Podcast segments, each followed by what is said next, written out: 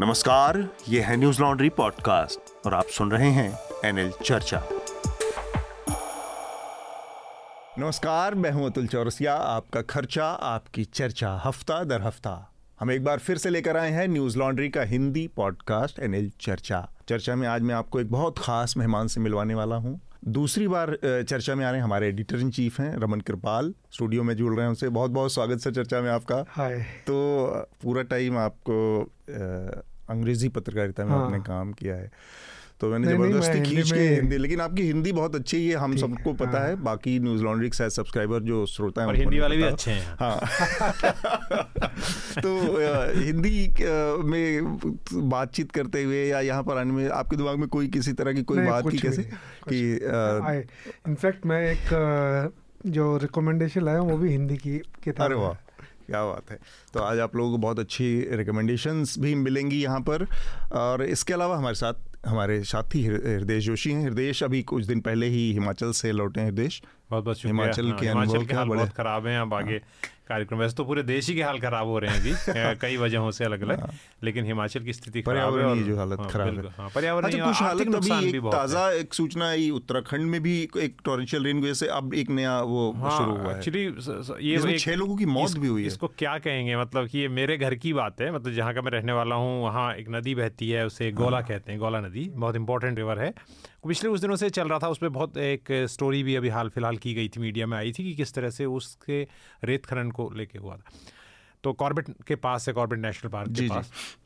उसमें ज़बरदस्त बाढ़ आ गई और पूरे इलाके में ही बाढ़ आई। और काफ़ी क्षति उससे हुई है लोगों की। कॉर्बेट तो इस समय कट भी जाता है ना? कट भी जी बिल्कुल कॉर्बेट कट जाता है वो एक अलग बात थी हाँ। कट जाता है लेकिन ये जिस तरह से नदियाँ वहाँ पर रामगंगा नदी है कॉर्बेट कॉर्बेट में तो लेकिन ये सारी नदियाँ जो हैं रामगंगा का मतलब जो पूरा कैचमेंट है ये इलाका तो ये जिस तरह से आ रही हैं अचानक बरसात होने से ठीक इसके अलावा हमारे साथ आनंद वर्धन भी हैं। आनंद आपका भी स्वागत। नमस्कार। और कई सारे विषय हैं इस हफ़्ते देश की जो आज शुक्रवार को हम तारीख है ग्यारह अगस्त और हमारे साथ ऑनलाइन जुड़ी रही हैं लखनऊ से मिस मेदुसा। आप लोगों ने मिस मेदुसा को कई सोशल मीडिया प्लेटफॉर्म्स पे देखा है। दुख दर्शन के नाम से नेबरहुड टीचर के नाम से उनके कई सारे बहुत फनी और बहुत ही एजुकेटिव भी एनटीपीसी हेल्पलाइन। एनटीपीसी हेल्पलाइन के नाम से। तो स्वागत है मेदुसा। मेदुसा को आपने हमारे ईयर एंड स्पेशल पर भी देखा था स्टूडियो में हमारे साथ। मेरा नामकरण भी किया था अतुल जी आपने मुझको नगमा सुल्तान कहा था। मेरे मेरे कैरेक्टर का नाम जो कि मेरे कैरेक्टर का नाम कोई है नहीं बट आपने नगमा सुल्तान कह दिया तो अब चिपक गया वो। उसी का रखा है। थैंक यू बात। तो अभी लखनऊ में क्या हाल चाल है वहाँ पर? यहाँ दिल्ली में तो नो कॉन्फिडेंस चल रहा है चारों तरफ़? यहाँ पे बहुत कॉन्फिडेंस है। यहाँ पे सबको बहुत कॉन्फिडेंस है। रोड पे चलने वालों को भी कॉन्फिडेंस है सरकार वालों को भी कॉन्फिडेंस है। इनफैक्ट कुछ दिनों पहले तो हमारे मुख्यमंत्री जी बोल रहे थे कि आ, हमें ऐसे एक ऐसी एक भारत की परिकल्पना करनी है जहाँ धर्म और जाति के नाम पर भेदभाव ना हो। तो मुझे तो लगा कि सटायर का मास्टर क्लास तो यही दे रहे हैं। तो सटायरिस्टों का क्या होगा? हमारा क्या होगा? तो लगने लग गया था मुझे कि यार मेरा काम तो खत्म हो जाएगा ऐसा होगा तो। बिल्कुल। एनीवे तो लेटर लिखते रहिए बहुत सारे सब्सक्राइबर्स के लेटर इस हफ़्ते आए हैं उसको भी हम इस चर्चा में शामिल करेंगे और आप लोगों को एक दो छोटी छोटी जानकारियाँ। पाँच अगस्त से लेकर बीस अगस्त के बीच में आप लोगों को पता है कि हमारा फ्रीडम स्पेशल कैंपेन चल रहा है, जिसके तहत आप हमारे न्यूज़ लॉन्ड्री के कई सारे गिफ्ट हैम्पर्स बहुत स्पेशल प्राइसेस पे उपलब्ध हैं। तो इसका इस्तेमाल आप कर सकते हैं, फ़ायदा उठा सकते हैं। इसके अलावा हमारे जो विदेश में मौजूद न्यूज़ लॉन्ड्री सब्सक्राइबर हैं या न्यूज़ लॉन्ड्री के मर्चेंडाइज ख़रीदना चाहते हैं, इच्छा रखते हैं, पहले नहीं उपलब्ध था, अब वो भी इसका हमसे ख़रीद सकते हैं। Kadak merch dot com slash collection slash news laundry नाम से एक लिंक है, इस पर क्लिक करके आप विदेशों में भी बैठकर न्यूज़ लॉन्ड्री के मर्च को मंगा सकते हैं। ये कुछ मुख्तर सी छोटी छोटी जानकारियाँ।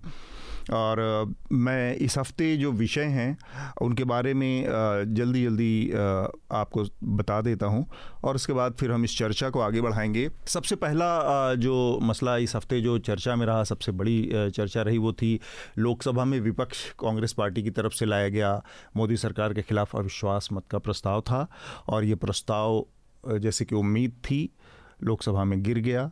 तीन दिन तक इस पर बहस हुई। लगभग सभी पार्टियों के नेताओं ने इसमें पार्टिसिपेट किया और आखिर में नरेंद्र मोदी प्रधानमंत्री ने भी इसमें अपना पक्ष रखा।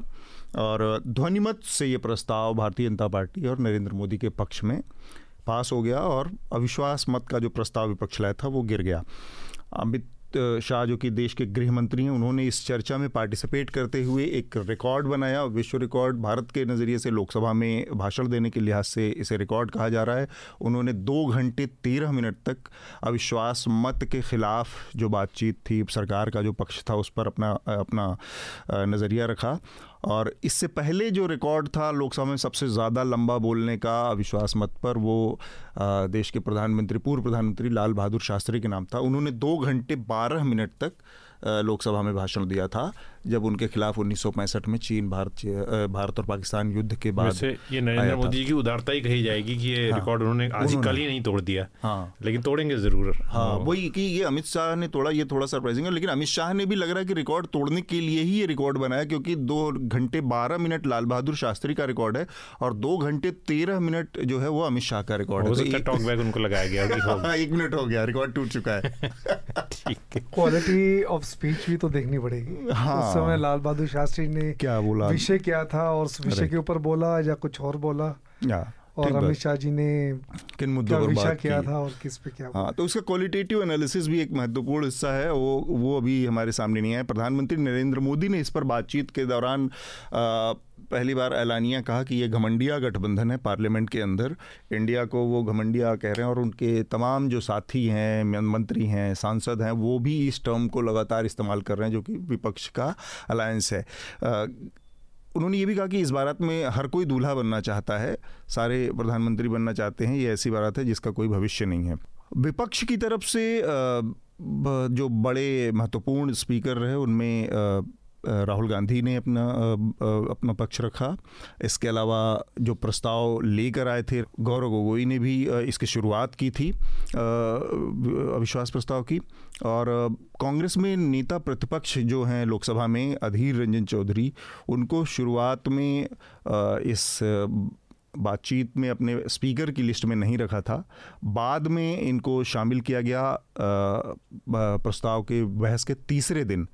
और इसको लेकर काफ़ी खींचतान हुई, काफ़ी फजीहत हुई कांग्रेस पार्टी की कि उनके फ्लोर मैनेजमेंट बहुत ख़राब था और उसकी काफ़ी चुटकीली, काफ़ी खिल्ली उड़ाई सरकार के तरफ़ से। तो जो विषय थे जिनके मैं वक्ताओं की बात कर रहा था, इसमें राहुल गांधी ने भी हिस्सा लिया और राहुल गांधी ने आरोप लगाया कि मौजूदा जो सरकार है और जो प्रधानमंत्री नरेंद्र मोदी हैं, इन लोगों ने, इनकी सरकार ने, इनकी नीतियों ने भारत माता की हत्या की है। मणिपुर में। और इसके बाद आखिर में, उस दिन की दूसरे दिन की कार्रवाई के आखिर में लोकसभा स्पीकर ने बहुत सारे हिस्सों को एक्सपंज कर दिया, काट हटा दिया गया है। राहुल गांधी के भाषण के बहुत सारे हिस्सों को इस पर विपक्ष ने काफ़ी हल्ला भी मचाया है और विरोध भी दर्ज करवाया है। बड़ी दिलचस्प बात यह है कि जो तीन दिन की जो बहस रही पार्लियामेंट में, उसमें जो बहुत सारे विपक्ष के नेताओं के बोलने की जब बारी आई तो वहाँ पर ऐसा देखने को मिला कि जो लोकसभा, टीवी का जो कैमरा था, वो कैमरा स्पीकर के ऊपर फोकस था। और जब सत्ता पक्ष के स्पीकर बोल रहे थे तो वो उनके ऊपर फोकस रहता था। अब इसको लेकर बहुत ज़्यादा वो कहा गया, खासकर राहुल गांधी के भाषण में, सैंतीस मिनट के भाषण में चौदह मिनट के करीब उनको दिखाया गया। बाकी टाइम कैमरा, स्पीकर, जो लोकसभा अध्यक्ष, उनके ऊपर फोकस रहा। रमन सर, आपने इतना लंबा चौड़ा ये देखा है कि पूरा जब से शुरू हुआ है लोकसभा का लाइव प्रसारण, तब से। ये इस तरह की स्टडी क्योंकि ये माना जाता है कि लोकसभा भी एक फोरम है जिसके ज़रिए सत्ता पक्ष और विपक्ष दोनों अपने अपने पक्ष को देश तक अपनी अपनी बात पहुँचाने की कोशिश करते हैं। ऐसे में अगर वो एक न्यूट्रल प्लेटफॉर्म न रह जाए की तरह बिहेव ना करे ऐसा कभी और हुआ? नहीं जो आ, टीवी पहले लोकसभा होता था और राज्यसभा दो टीवी हुआ हाँ। करते थे लेकिन शुरू में एक ही टीवी होना चाहिए था। मतलब कि जब एक्ट बना था कि संसद टीवी करके आएँगे लेकिन बाद में फॉर कुछ कारणों के कारण इन लोगों ने दो- दो, दो अलग अलग बना दिए। दोनों सेक्रेटेरिएट का भी अपना आपस में हाँ, काफ़ी चलता रहता तो उसमें क्या हुआ का। आ, ये कहना कि सिर्फ़ बीजेपी ये कर रहा है ये ठीक नहीं है। हाँ। कांग्रेस भी किया करती थी लेकिन उसका कितना एक्सटेंड था ये ये इस समय ज़्यादा हो गया है। इस समय बहुत मान्यूटली हर चीज़ को देखा जा रहा है परखा जा रहा है कि अगर विपक्ष आएगा तो कैमरा कैसे उसकी पोजीशन क्या होनी चाहिए कितना दिखाना है कैसे कट करना है।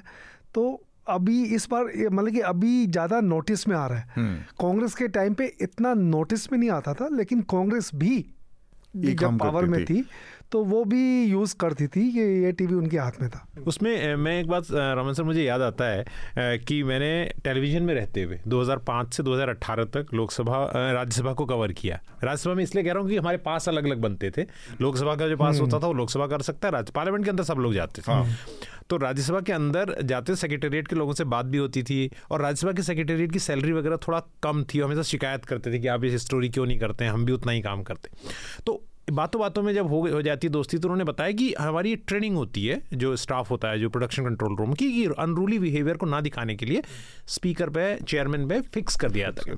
पर कभी ऐसी बातें नहीं होती थी कि विपक्ष के आदमी को नहीं दिखाना। जैसे रमन ने कहा एक्सटेंट की बात है। पहले होता था पहले लेकिन ऐसा नहीं होता था कि उसे नहीं दिखाना वो अनरूली बिहेवियर जैसे मुझे याद आता है कि महिला बिल जब हुआ था पास राज्यसभा में तो ज़बरदस्त आप सोच नहीं सकते क्या स्थिति थी राज्यसभा के अंदर। मतलब सारा स्टाफ राज्यसभा के हाउस के अंदर वो आदमी पैर नहीं रख सकता है जो हाउस का मेंबर ना हो। इवन इम्पीचमेंट में वो जज भी बाहर खड़े होकर बात की थी सौमित्र सेन ने हमने उसे खबर। लेकिन उस वक्त तो सारा स्टाफ जो सिक्योरिटी स्टाफ है वो हाउस के अंदर घुस घुसा हुआ था इतनी मारपीट हो रही थी। अच्छा। तो पूरा कैमरा फिक्स था स्पीकर पे। ताकि वो नहीं दिखाना चाहिए लेकिन अभी जो बात आप कह रहे हैं उसमें it is more political than age हाँ वही than the protocol which is set for इसके लिए। इसका एक और पहलू भी है अगर आप अमेरिका जाएँ या दूसरी कंट्रीज़ में जाएँ आप सभी पूरे वर्ल्ड में देखिए कि कितने कितनी पार्लियामेंट ने टीवी रखा है। सबके यहाँ मोस्टली डिजिटल प्लेटफॉर्म है। टीवी यहाँ पे जब रखा गया जब राज्य राज्यसभा टीवी आया और कांग्रेस ने इसको बहुत ज़्यादा यूज़ किया था उस समय में तो ये इन्होंने ये ये जो टीवी है ये पब्लिक के पैसे से बनी है। ठीक है अगर आप इसके एक्सपेंसेस देखेंगे हाँ, तीन सौ हाँ। करोड़ चार सौ करोड़ पाँच सौ करोड़ तो आप तो टीवी में काम किए हैं तो आपको पता होगा कि अगर और और इन, इतना इनका जो पैराफ्रेनेलिया इतना बड़ा है इतना मतलब कि इनके स्टूडियोज बड़े हैं इनके टीवी इनके कैमरास बहुत state of the art cameras हैं। इतना ट्रैवल करते हैं। और ट्रैवलिंग में बहुत पैसा खर्च करते हैं तो ये सब पब्लिक का पैसा खर्च हो रहा है। तो एक ये पहलू है कि क्या पार्लियामेंट को जी टीवी रखने भी चाहिए?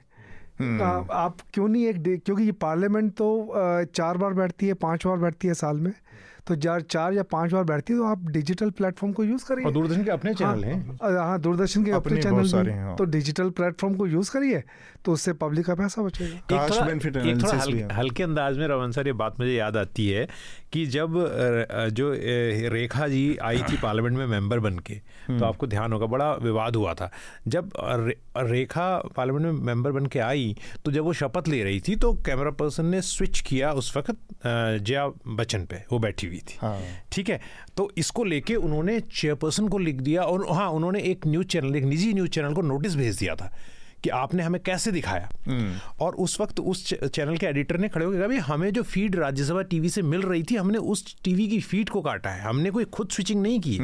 तो इस तरह की स्थितियाँ जो है तो मतलब आपको उस बोरिंग सी डिबेट को आपको लाइवली बनाने के लिए यू स्विच डिफरेंट पीपल कोई एक्शन कर रहा है कोई ये कर रहा है कर रहा है। लेकिन अभी का जो बता रहे हैं जो हम बात कर रहे हैं अभी का तो सिंपली है तो आनंद आपसे इस पर संक्षेप टिप्पणी फिर मैं बाकी जो सुर्खियाँ हैं उनके बारे में बात करूँगा। ये जिस तरह से आरोप लग रहे हैं कई सारे आरोप अब अब इस तरह इस समय चल रहे हैं। एक तो ये कि विपक्ष को कवर करने में सरकार इस समय वो कर रही है, पक्षपात कर रही है।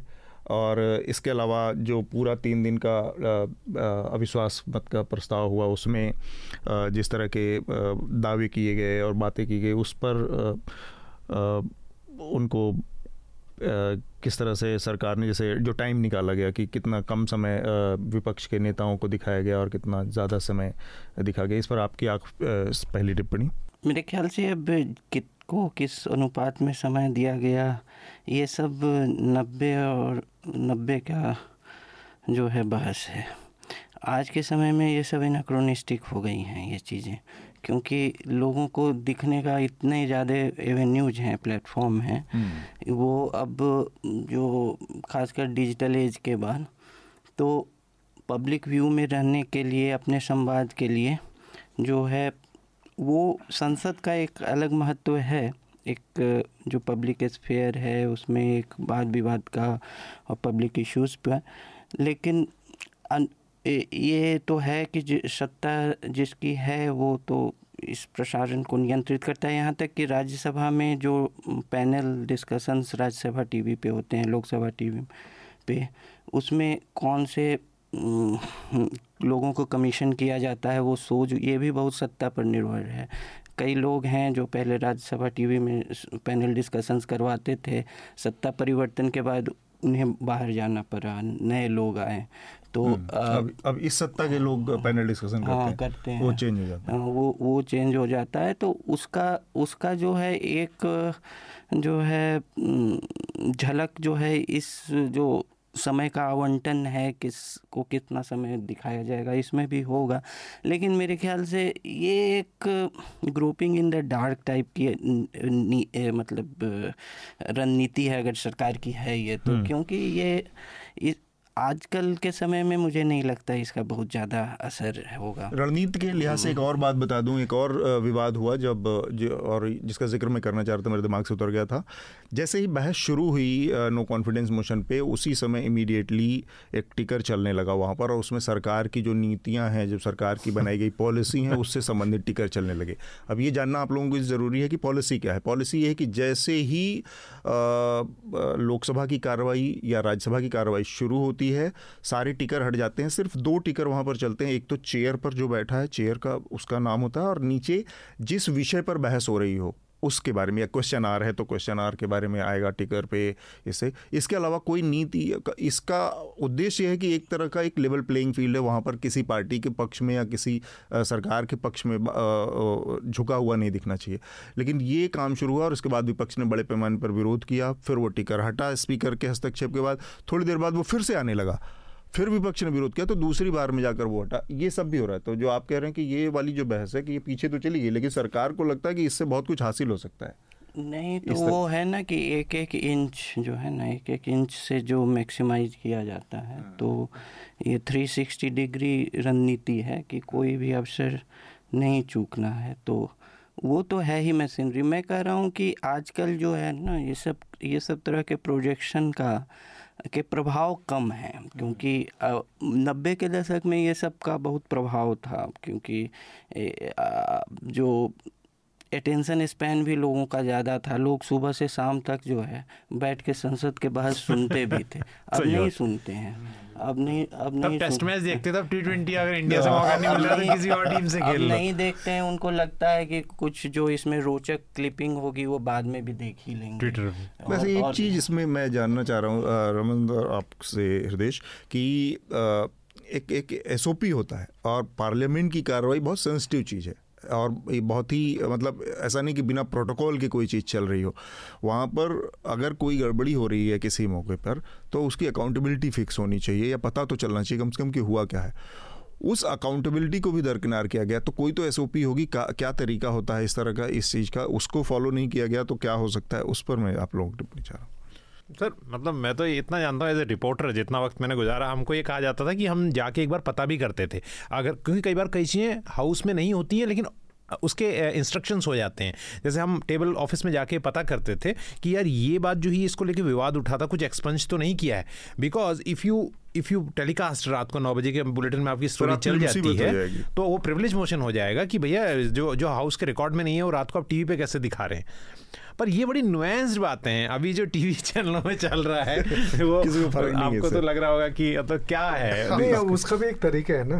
तो अगर आप कहें कि राहुल गांधी ने जो भारत माता को मार दिया है उसको एक्सपंज कर दिया गया। तो यू आर आपने बता ही दिया वो इटरेशन दे के ब्रैकेट में समाचार पत्रों में तो इसकी हाँ, प्रणाली है वो हाँ, वो ब्रैकेट में एक्सपंज डाल देते हैं हाँ। अच्छा। बता देते हैं। वो वेबसाइट पे दिखता है लेकिन हमको ये कहा गया था हाँ, जहाँ मैं काम करता था कि इवन एक्सपेंज को आप बताना भी नहीं है कि क्या एक्सपेंज हुआ है उसको छोड़ो क्यों मतलब उसको बात ही नहीं करना समस्या क्यों खड़ी करनी तो मैं इंडियन एक्सप्रेस में देख रहा था इंडियन एक्सप्रेस ने ऐसे ही किया कि पूरा राहुल गांधी का भाषण लिखा एज हाँ, इट इज़ लिखा छापा और उस बीच बीच में जो वर्ड्स हटाए तो वहाँ वहाँ लिख दिया एक्सपंज राहुल गांधी ने कहा कि भारत माता की एक्सपंज मणिपुर में कर दी. तो इस तरह से सारी चीज़ें होगी. खैर जो और बाकी सुर्खियाँ उसके बारे में भी मैं आप लोगों को बता दूँ। राहुल गांधी ने अपने भाषण में मणिपुर में सेना को तैनात करने की बात कही और उनका अगर सेना तैनात होती तो ये मामला जो तीन महीने से लगातार चल रहा है, वो बहुत जल्दी निपट जाता। इसके अलावा एक और विवाद हुआ राहुल गांधी, सत्ता पक्ष ने राहुल गांधी के ऊपर आरोप लगाया कि उन्होंने अपने भाषण के दौरान फ्लाइंग केस दिया।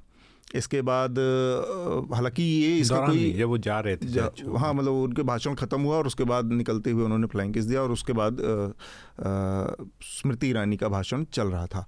तो इसको लेकर काफ़ी विवाद हुआ और ये कहा गया कि अश्लीलता हालाँकि इसका कोई बहुत कॉन्क्रीट एविडेंस नहीं मिला लेकिन भारतीय जनता पार्टी की कई सांसदों ने लिखित तौर पर स्पीकर के यहाँ अपनी आपत्ति दर्ज कराई उसमें दस्तखत करके। इसको भी कैमरा नहीं पकड़ पाया। हाँ। ये भी 360 डिग्री का पार्ट है। 360 मतलब आपको कोई मौका चूकना हाँ, नहीं मौका है। चूकना नहीं है। तो तो ये अटेंशन मतलब हेडलाइन मैनेजमेंट का है ग्रैबिंग की राहुल गांधी या बाकी विपक्ष को ना जाए सारा मामला हमारे जो हेडलाइन अखबारों के अगले दिन बननी है या टीवी की जो सुर्खियाँ बननी है वो मैनेज हो जाए। सारा थिएट्रिक्स या सारा हथकंडा उस लिहाज से सोचा समझा जाता है। हाँ मतलब ये तो है ही। पार्लियामेंट में कैसे उसको पिछली बार राहुल गांधी का आँख मारने वाला बहुत पॉपुलर वो वायरल हाँ, हो गया वो ऑन कैमरा था। वो ऑन कैमरा हो गया था। ये इस तरह से कुछ नहीं था उस पर प्रधानमंत्री ने जवाब भी दिया था जब उन्होंने उसके बाद वो बोले थे। उन्होंने कहा था कि प्रधानमंत्री ने आँख मारने का जवाब आँख मार के दिया था। नहीं उन्होंने अच्छा, बताया था कि इस तरह से कुछ उन्होंने बोला शब्द मुझे याद नहीं है। हाँ, ठीक बात है।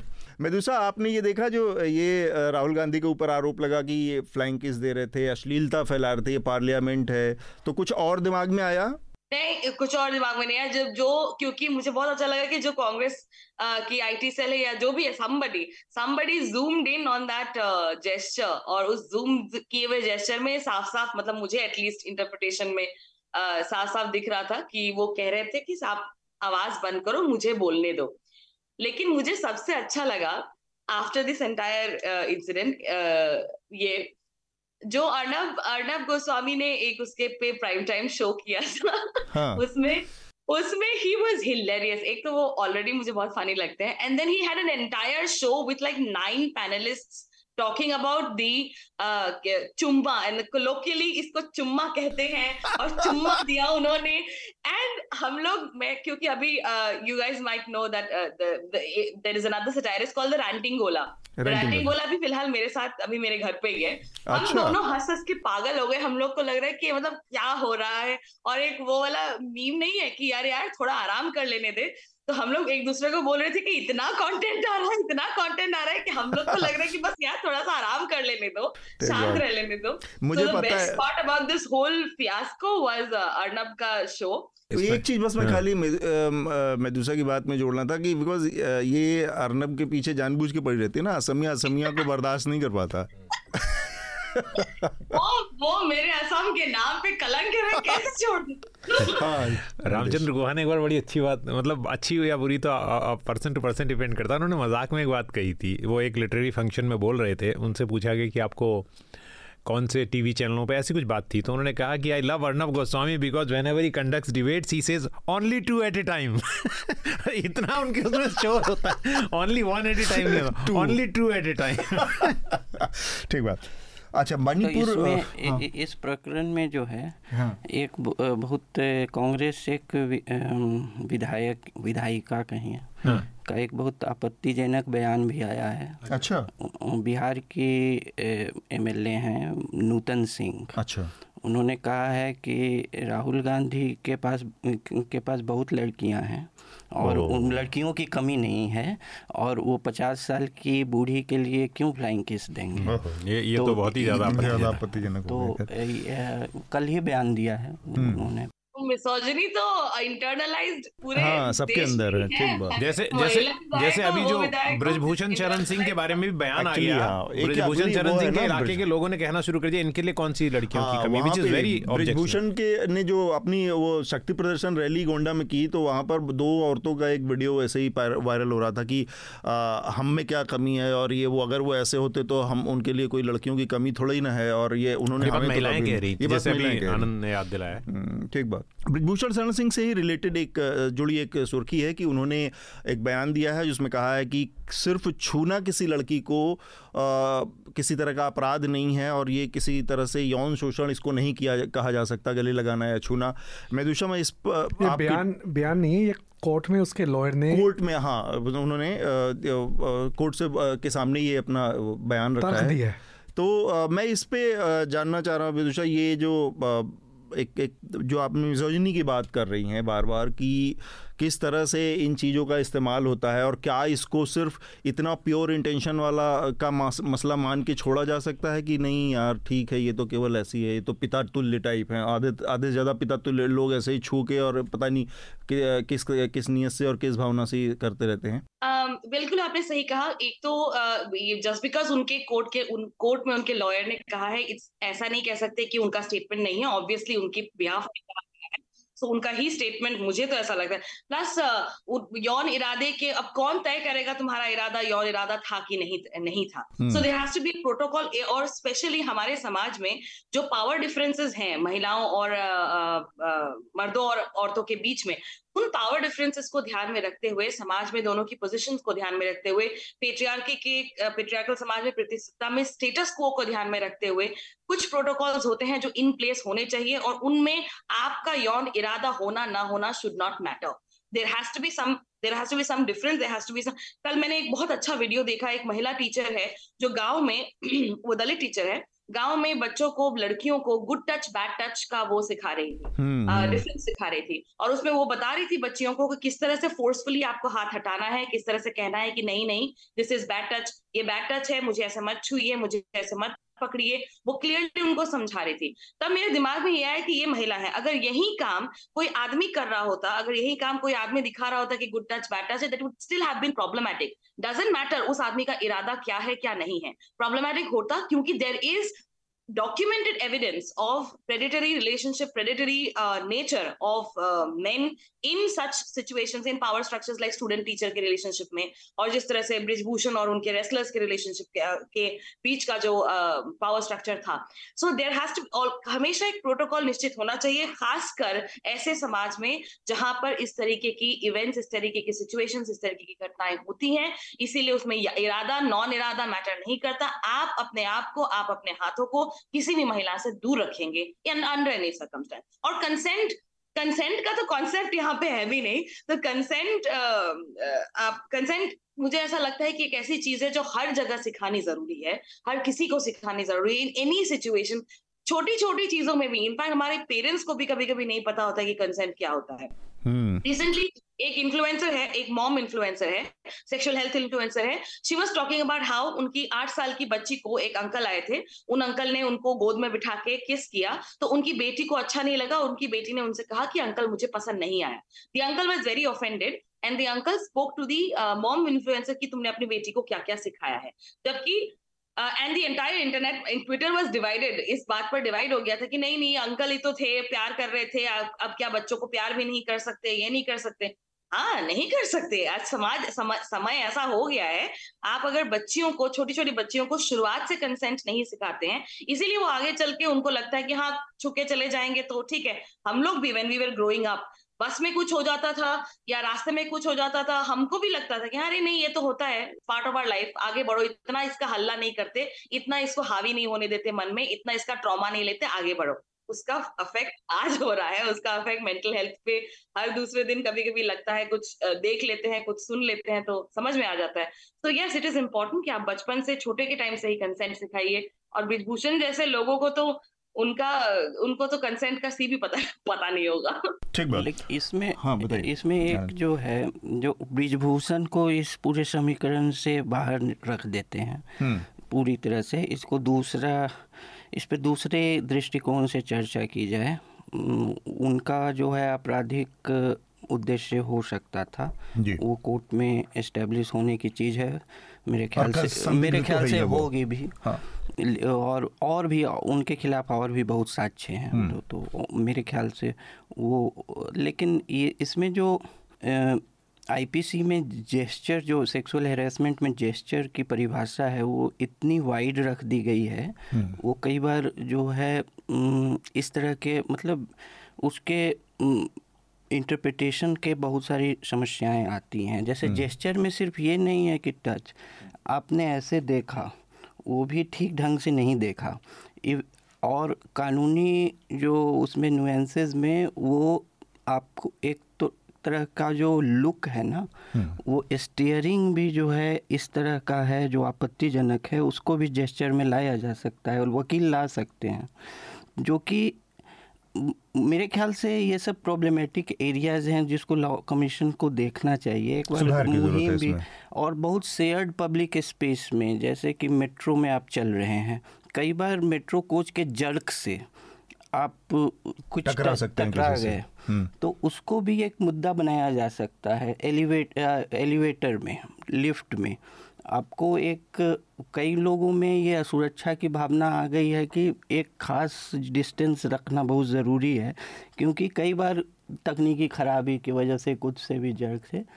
तो मेरे ख्याल से जेस्चर लेकिन इसको इस तरह से इसके की का जो है इंटरप्रिटेशन नहीं करना चाहिए कि वो महिला सुरक्षा के कंसर्न्स को डाउन प्ले करना वो नहीं है। लेकिन मेरे ख्याल से जेस्चर पे जो है और स्पेसिफिक होना ज़रूरी है। नहीं किया गया है। थोड़ा बहुत किया गया है इस पर बाहर से भी ये कॉन्सेप्ट लिया गया है कि गेज जैसे है कि अगर पंद्रह सेकेंड की उसका एक उसका एक क्वान्टिफाई किया गया है गेज को भी कि दस पंद्रह सेकेंड का नहीं होता बट बियॉन्ड दैट नहीं जैसे ये भी मतलब- बहुत सब्जेक्टिव है ना मैं मैं मैं आपको नहीं देख रहा हूँ। मैं मेट्रो से बहुत travel मैं आपको नहीं देख रहा हूँ आपकी तरफ़ देख रहा हूँ। हो सकते है कि मैं मनन की स्थिति में हूँ कई बार जो है एक तरफ़ हो हाँ, कई बार एक एक तरफ़ देखते हुए लोग बहुत देर तक देखते रहते हैं और वो सोच कुछ और रहे हैं। तो ये सब लेकिन मैं मैं मैं कह रहा हूँ मैं 99.9 परसेंट में मुझे नहीं लगता कोई महिला आपको अगर मतलब ये मेट्रो वेट्रो से ना मुझसे मतलब मैं कह रहा हूँ बहुत खुशी कोई ट्रेवल नहीं करता हूँ इस ग्रुप में।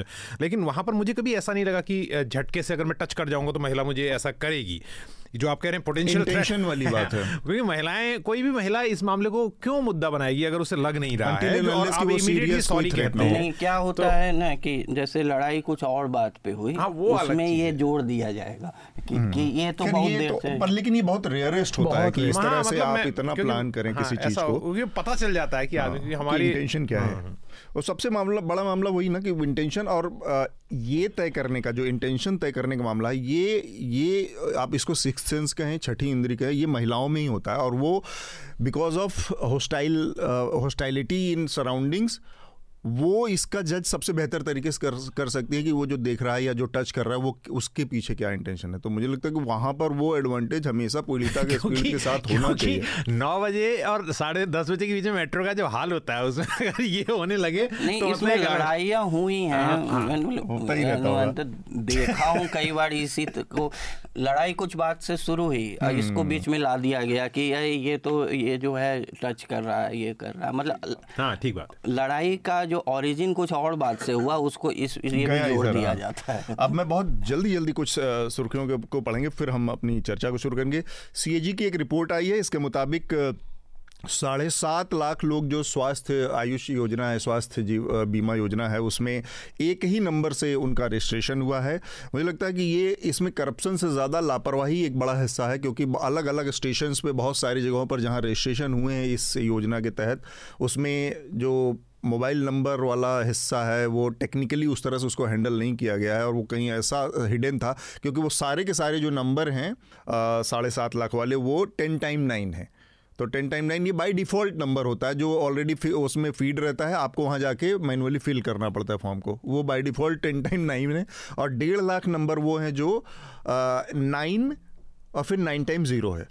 तो ये इसका मतलब है कि वो बाय डिफ़ॉल्ट कुछ ऐसे नंबर थे जो कि वहाँ पर ऑलरेडी फॉर्म में फ़ीड थे और उसमें चेंज नहीं करके लोगों ने फॉर्म बना लिया। टाइम नहीं टाइम्स ऑफ़ इंडिया ने कल इस पर एक संपादकीय भी लिखा है। अच्छा। और उसमें जो कैग का रिपोर्ट है और हाँ। पार्लियामेंट में जो डेटा शेयर किया गया उसमें भी कुछ विसंगतियाँ हैं। हम्म। और एक और भी कुछ हैं जो कि आप जो बोल रहे हैं उसी से हैं जो डेटा स्ट्रक्चरिंग जो मैंने है जो इस खबर को पढ़ा तो मुझे उसमें- डायरेक्ट करप्शन उसमें से कुछ लोग कुछ नहीं हैं। दिखा। कुछ लोग हैं जो 19वीं शताब्दी में जन्म लिए हैं। उन उनका भी है। कुछ लोगों की ऐसी लॉन्जेविटी हो जी के दोस्त है। हैं। तो आ, मतलब कुछ लोग ऐसे आ गए हैं मतलब डबल फील्डिंग वगैरह। और पीएमजे जो आरोग्य योजना वाला जो है उसके जन तो- आरोग्य तो उस, उसको लेकर है कैग का आज खास एक कैक की रिपोर्ट आज हुई है। हाँ। वो मुझे भी समझ में नहीं आया। अयोध्या में जो टेंपल बन रहा है हाँ उस मुझे पे भी नहीं समझ में आया, कॉन्ट्रैक्टर्स को कह रहा है। 13.6 करोड़ रुपीस का इरेगुलरिटी है। इन लोगों ने 13 करोड़ 6 लाख हाँ, थर्टीन पॉइंट सिक्स साठ लाख इन्होंने कॉन्ट्रैक्टर्स को दे दिए हैं और बिना उसका उसका उसमें कम्प्लीटली इरेगुलर है और उसमें काम नहीं हुए हैं। लेकिन अयोध्या टेंपल सरकार बना रही है? वो भाई ये कैग के उसमें कैसे आया? मुझे प- नहीं उसके इर्द गिर्द अयोध्या में बहुत सारी गवर्नमेंट की अच्छा, फैसिलिटीज़ हाँ, है जो एक तरह के कॉरिडोर डेवलप हाँ। कर रहे हैं वो। उसमें गवर्नमेंट का रोल है। टूरिज़्म का हाँ पोटेंशियल बहुत हाँ। तो वो जो है बहुत बड़ा प्रोजेक्ट है उसमें 13.6 करोड़ का जो कॉन्ट्रैक्टर है उसको मतलब एक तरह से ब्लैंक चेक्स साढ़े तेरह करोड़ रुपए तेरह उतना दे दिया गया और उसका कोई ऑडिटिंग नहीं है या उसने उसकी डिलीवरी क्या की कुछ नहीं हाँ, पता। है रमन सर। भूल गए रमन सर ने मुझे खुद कहा था भेजा था वहाँ पर जब मैं लखनऊ में था तो कहा जाके अयोध्या को देखो, क्या हो रहा है वहाँ पर। तो वहाँ पर सर इतना ज़्यादा हर चीज़ के प्राइस शूट कर गए हैं। हाँ। मतलब प्रॉपर्टी वाले लोग बड़े खुश हैं मतलब कहते हैं हमारी तो लॉटरी लग गई। क्योंकि जिसके पास थोड़ी भी ज़मीन है अब वहाँ रहने की इच्छा है उसकी हो या तो ना हो अलग। हाँ।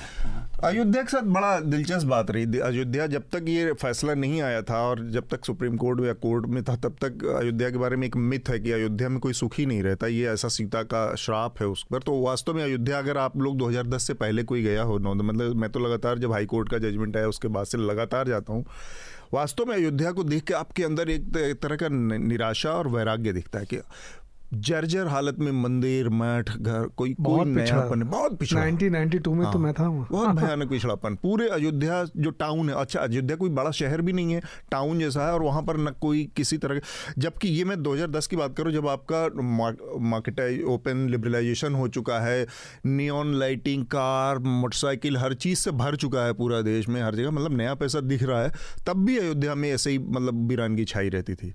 तो वो है। होटल्स होटल्स होते थे मेरे को याद है 1992 में। फैजाबाद जाना पड़ेगा। फैजाबाद में हम हाँ। रहते थे और अयोध्या फैजाबाद में जब मैं नया नया दिल्ली में आया था उन्नीस सौ अठानवे में तो मैं एक स्टूडियो में काम करता था प्रोडक्शन असिस्टेंट के तौर पे। तो वो जो था किसी होटलियर का था होटल था उनका। हाँ। और मैं नाम भी ले सकता हूँ कि हमारे परिचय तिरुपति होटल। तो वो कहते थे ये मंदिर कब बनेगा? क्योंकि मैंने अपना सारा पैसा जो है वहाँ लगा दिया और वो मंदिर नहीं बन रहा था तो उनको लगता था जब तो आप तो खुश आएगा तो उनका इन्वेस्टमेंट था। हाँ अब मैं अब खुश होंगे। भारतीय जनता पार्टी के सांसद हैं निशिकांत दुबे। उन्होंने आरोप लगाया है। एनवाईटी में एक खबर आई है और उस खबर के मुताबिक एक वेबसाइट है न्यूज़ क्लिक उसमें चाइनीज़ फंडिंग की, का आरोप लगा है बताई गया और उसके आधार पर भारतीय जनता पार्टी इसके ऊपर हमलावर है। और जो दिलचस्प बात यह है कि न्यूज़ क्लिक में फंडिंग चाइनीज़ है, उसके तार कांग्रेस से जोड़कर, उसके तार और बाकी लोगों से जोड़कर, बहुत इंडिविजुअल्स को जोड़कर, उससे जोड़ के निशिकांत दुबे और साथ में जो हमारे केंद्रीय मंत्री हैं अनुराग ठाकुर, उन्होंने एक प्रेस कॉन्फ्रेंस भी पीआईबी की, उसमें भी उन्होंने इस तरह के कई सारे तार जोड़ने की कोशिश की। बहुत कॉन्क्रीट तरीके से वो कोई चीज़ कॉम्प्रिहेंसिव तरीके से बात समझ में नहीं आ रही कि वो कैसे उसमें कांग्रेस इन्वॉल्व है उस करप्शन में न्यूज़ क्लिक की फंडिंग में या कैसे उसमें बहुत जिन इंडिविजुअल्स के नाम लिए गए हैं वो कैसे इन्वॉल्व हैं ये सारा नहीं बताया लेकिन ये आरोप लगातार चल रहे हैं। ईडी ने अपना दायरा थोड़ा सा और फैलाया है। विपक्ष का एक और नेता अब उनके दायरे में आया झारखंड के मुख्यमंत्री हैं सोरेन अ, उनको हेमंत सोरेन उनको फिर से अब ईडी ने मनी लॉन्ड्रिंग के मामले में तलब किया है। हिमंता विश्व शर्मा अपने बयानों के लिए चर्चित रहे हैं। मेडूसा जानती हैं, उनके गृह गृह राज्य के मुख्यमंत्री हैं। उन्होंने अब कहा है कि जो पॉलीगेमी है, बहुविवाह की प्रथा है, एक से ज़्यादा शादी करने की प्रथा है, उसको बहुत जल्दी वो एक लॉ बनाकर और ख़त्म कर देंगे। डिजिटल डेटा संरक्षण विधेयक पास कर दिया गया है राज्यसभा और लोकसभा दोनों जगहों से। और इसमें इसके तहत हम इस पर थोड़ा बात भी करेंगे कि किस तरह से बहुत सारे जो सिविल राइट एक्टिविस्ट हैं, उन्होंने कंसर्न जताया कि ये राइट टू इन्फॉर्मेशन को कर्व करता है, उसमें ट्वीक किया है गवर्नमेंट ने एक्चुअली उसके कुछ प्रावधानों को बदला है ताकि ये डिजिटल डेटा संरक्षण का जो विधेयक है वो उसमें इंडिविजुअल के जो जो डेटा है या पहचान है और बहुत सारी चीज़ें जो इसके तहत राइट टू इन्फॉर्मेशन के तहत लोगों तक पहुँचने चाहिए या पहुँच दिए जा सकते हैं, सुप्रीम कोर्ट की रूलिंग भी है उस पर, वो सब अब सरकार हटा सकती है। तो ये बहुत महत्वपूर्ण है। निर्देश मेरे ख्याल से आप उस पर जब हम बात करेंगे तो उस पर आप अपनी राय दीजिएगा। भारतीय जनता पार्टी के सांसद हैं, राज्यसभा में नेता हैं पीयूष गोयल। इन्होंने विपक्ष के नेताओं को ट्रेटर कहकर संबोधित किया, देशद्रोही कहकर संबोधित किया। इनके खिलाफ विपक्ष ने विशेषाधिकार हनन का एक नोटिस दिया है। देखते हैं इस पर क्या होता है। इसके अलावा एक और सुर्खी है जो कि केंद्र सरकार ने एक और बहुत महत्वपूर्ण बिल संसद में पेश किया है और ये है मुख्य चुनाव अधिकारी आयुक्त और उनके दो सहयोगी जो चुनाव आयुक्त होते हैं, उनकी नियुक्ति का, की जो प्रक्रिया है। अगर आप लोगों को याद हो तो इस पर एक बहुत महत्वपूर्ण फैसला सुप्रीम कोर्ट ने मार्च के महीने में दिया था और उसमें उन्होंने ये फैसला दिया था कि जो चयन की प्रक्रिया होगी इन तीनों चुनाव आयुक्तों की, उसमें प्रधानमंत्री और लोकसभा में जो सबसे बड़ी पार्टी होगी संख्या के टर्म में विपक्ष के नेता, उनका नेता और साथ में चीफ जस्टिस ऑफ़ इंडिया, ये तीन लोग मिलकर तय करेंगे। अब एक तरह से केंद्र सरकार ने ये जो बिल पेश किया है, उसमें इस पूरे फैसले को एक तरह से उलट दिया है और जो नई व्यवस्था है, उसमें प्रधानमंत्री होंगे उस कमेटी में जो चुनाव चयन करेगी। प्रधानमंत्री, एक केंद्रीय मंत्री और नेता प्रतिपक्ष। तो ये एक महत्वपूर्ण बिल है। तो ये थी इस हफ़्ते की बहुत सारी सुर्खियाँ और काफ़ी सारे विषयों पर हमने बात भी की। जो सबसे महत्वपूर्ण मुद्दा था वो नो कॉन्फिडेंस मोशन का था। जो पूरी बहस, एक तो मैं विपक्ष के नज़रिए से थोड़ा सा बात करना चाह रहा हूँ। इसकी शुरुआत गौरव गोगोई ने की और उसके बाद विपक्ष में रमन सर आपने देखा, इतने सारे स्पीकर्स ने बोला। पर व्यक्तिगत तौर पर एक तरह से जैसे ये एक एक वेस्ट अपॉर्चुनिटी जो एक मौका था, जिसके लिए पूरा का पूरा मानसून सेशन लगभग ख़त्म हो गया एक हॉस्टाइलिटी बनी रही, टकराव ख़त्म ही नहीं हो पाया, क्योंकि सत्ता पक्ष का जो प्रधानमंत्री बयान देने को तैयार नहीं थे पार्लियामेंट में, वो दूसरा पक्ष चढ़ा था कि नहीं, वो आए हैं। तो रास्ता ये निकाला गया कि किसी तरह से उनको पार्लियामेंट तक लाया जाए, वो रास्ता निकाला गया ये। लेकिन वहाँ पर जो मुद्दा था, इस पूरे नो कॉन्फिडेंस मोशन में, वो था मणिपुर। या मणिपुर में जो हिंसा हुई वो। उस मुद्दे को सेंट्रल इशू बना पाने में पूरी तरह से विफल रहे। ज़्यादातर लोग अपने अपने स्टेट स्पेसिफिक अपने निजी मुद्दे, निजी जो इशू उसको ज़्यादा तवज्जो दे रहे थे और इस चक्कर में वो सेंट्रल जो मुद्दा था जिसकी वजह से ये पूरी बातचीत यहाँ तक पहुँची थी, ये टकराव यहाँ तक वो ख़त्म सा हो गया। या आपको लगा कि नहीं, कुछ लोगों ने इस मुद्दे को अच्छे से भुनाया हो या उन्होंने अपने इस इस पॉइंट को प्रूव किया कि हमने एक मौका मिला और इसको प्रूव किया। ऐसा दिखा आपको कहीं आप फिर नहीं इसको जानने के लिए सबसे पहले तो हमें ये पता होना चाहिए कि मणिपुर में हुआ क्या। जी। ओके। आ, आप उसका जब देखेंगे पूरा मणिपुर का तीन महीने का वायलेंस हाँ। तब आपको असल में पता चलेगा कि क्या हुआ है वहाँ पे। 150 मौतें हुई हैं। हाँ। 600 हाँ। से ऊपर के लोग घायल पड़े हुए हैं हम्म। हॉस्पिटल में। 250 से ज़्यादा औरतें प्रेग्नेंट थी जो अपने घर से उनको निकाल के निकाल के उनको कैंप में डाला हुआ है। हम्म। पचास चालीस पचास जो बच्चे हैं वो अभी बेघर हो गए। उनको पता ही नहीं उनके माँ बाप कहाँ हैं वो कहाँ ये सब क्या हो रहा है। छः हज़ार आपने एफ़ आई आर्स की हैं। पाँच हज़ार केसेस आपके आगजनी के हैं। आपने आग लगाई है रॉयट्स। राइट लेग सिचुएशन थी। आई मीन ये एक्सटेंड था तीन महीने तक एकदम से लॉलेसनेस एकदम लॉलेसनेस हाँ। जिसके अंदर आपके औज़ार तो आप भूल ही जाइए कि पाँच हज़ार छः हज़ार जितने आर्मरी लूट ली गई। आर्मरी पूरी की पूरी लूट ली गई है ठीक है? तो अब इतना सब कुछ होने के बाद तो इसमें क्या होना था कि मणिपुर में प्रिवेंटिव एक्शन क्या लिए गए? ये एक आम आदमी को क्या जानना है कि एक प्रिवेंटिव एक्शंस क्या लिए गए? और चलिए आपने प्रिवेंटिव तो नहीं ले पाए। हाँ सब कुछ हो गया तीन महीने में। उसके बाद आप उसको मरहम लगाने का क्या काम कर रहे हैं? ये दो हम्म। चीज़ें आपको चाहिए थी। तो चाहे वो ऑपोजिशन हो जिसमें yes he definitely miss the bus. Rahul Gandhi. वो सब के सब आप देखेंगे ये पेट्रोनाइज कर रहे हैं। हाँ। ये आपको राहुल गांधी जी कह रहे हैं कि भारत माता की जय। मौत हो गई है ना? तो हत्या हो गई। भैया ठीक है यार तुम हम हमको ये फील होने दो ना। आप पेट्रोनाइज क्यों कर रहे हो हमें? आप हमको ये क्यों बता रहे हो? आप ये बताओ कि day one day two day three कैसे वायलेंस एस्केलेट हुआ और कैसे सरकार उस पर आप वो, उस, वो उसको अच्छे ढंग से आर्ग्यू करो उस इशू पे रहो। हम्म, अब आप इसी में ओपोजिशन में काफ़ी सबके बहुत सारे सब leaders। रिटोरिक थे हम्म, और सबके सब रैंट कर रहे थे। महुआ मोइत्रा। अ, मैत्रा हाँ हाँ। शी वो भी अच्छी बोली लेकिन वो भी रेंट ज़्यादा था। मतलब कुछ फैक्ट्स तो वो कम से कम बोली ऐसी बात नहीं है उन्होंने कुछ बोला। और अगर आप देखें मैडम जो ओपोजिशन रूलिंग पार्टी में देखें तीन जो major Amit Shah hmm, and prime minister himself और स्मृति ईरानी। स्मृति ईरानी। अब आप देख लीजिए ये जो मैंने आपको फैक्ट्स बताए हैं इसमें कहीं से भी भी छुए है किसी ने भी। चाहे वो अब वो ये कहना कि किसी ने अपने दो घंटे के उसमें चालीस मिनट मणिपुर पे बोला सब के सब पेट्रोनाइज कर रहे हैं। हम्म, सब के सब कह रहे हैं प्रधानमंत्री क्या कह रहे हैं? प्रधानमंत्री कह रहे हैं कि 140 करोड़ तुम्हारे साथ है। हम्म, बावन हज़ार लोग इस समय कैंप्स में कैंप्स में रहे। तो वो बावन हज़ार वो एक सौ चालीस करोड़ के पार्ट है या नहीं है? मतलब कि आप आप क्या बात कर रहे हैं? ये इसमें इसमें मिजरेबली फेल हुए ऑपोजिशन भी फेल हुई ठीक बात। To focus on this issue और आइडिया बस यही था कि इलेक्शन 2024 के इलेक्शन को ध्यान में रखते हुए हम क्या क्या रेंट दे सकते हैं क्या क्या रिटोरिक दे सकते हैं बस। और उसी बेसिस उसी को ये बहुत महत्वपूर्ण मुद्दा था क्योंकि अगर पार्लियामेंट नहीं चल रही थी तो वहाँ पर जब ये मौका आया जो रमन सर कह रहे हैं कि उसको इस्टेब्लिश करना कि ये कैसे, जब जब वाट अबाउटरी बहुत हुई।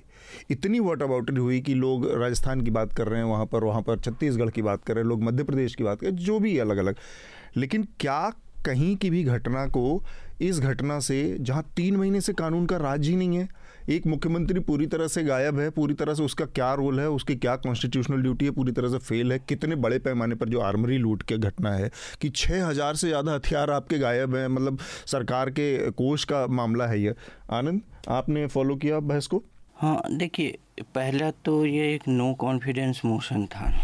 तो इसमें अ, सारे विषय पर बोल सकते हैं। हाँ तो इसका हाँ। दायरा बहुत बड़ा था। नहीं था। तो एक सेंस ऑफ़ इमीडिएसी थी मणिपुर की। लेकिन इसमें बहुत चीज़। और दूसरी बात है कि कहीं ना कहीं ये भी एक परसेप्शन बना कि एक अनावश्यक नो कॉन्फिडेंस है।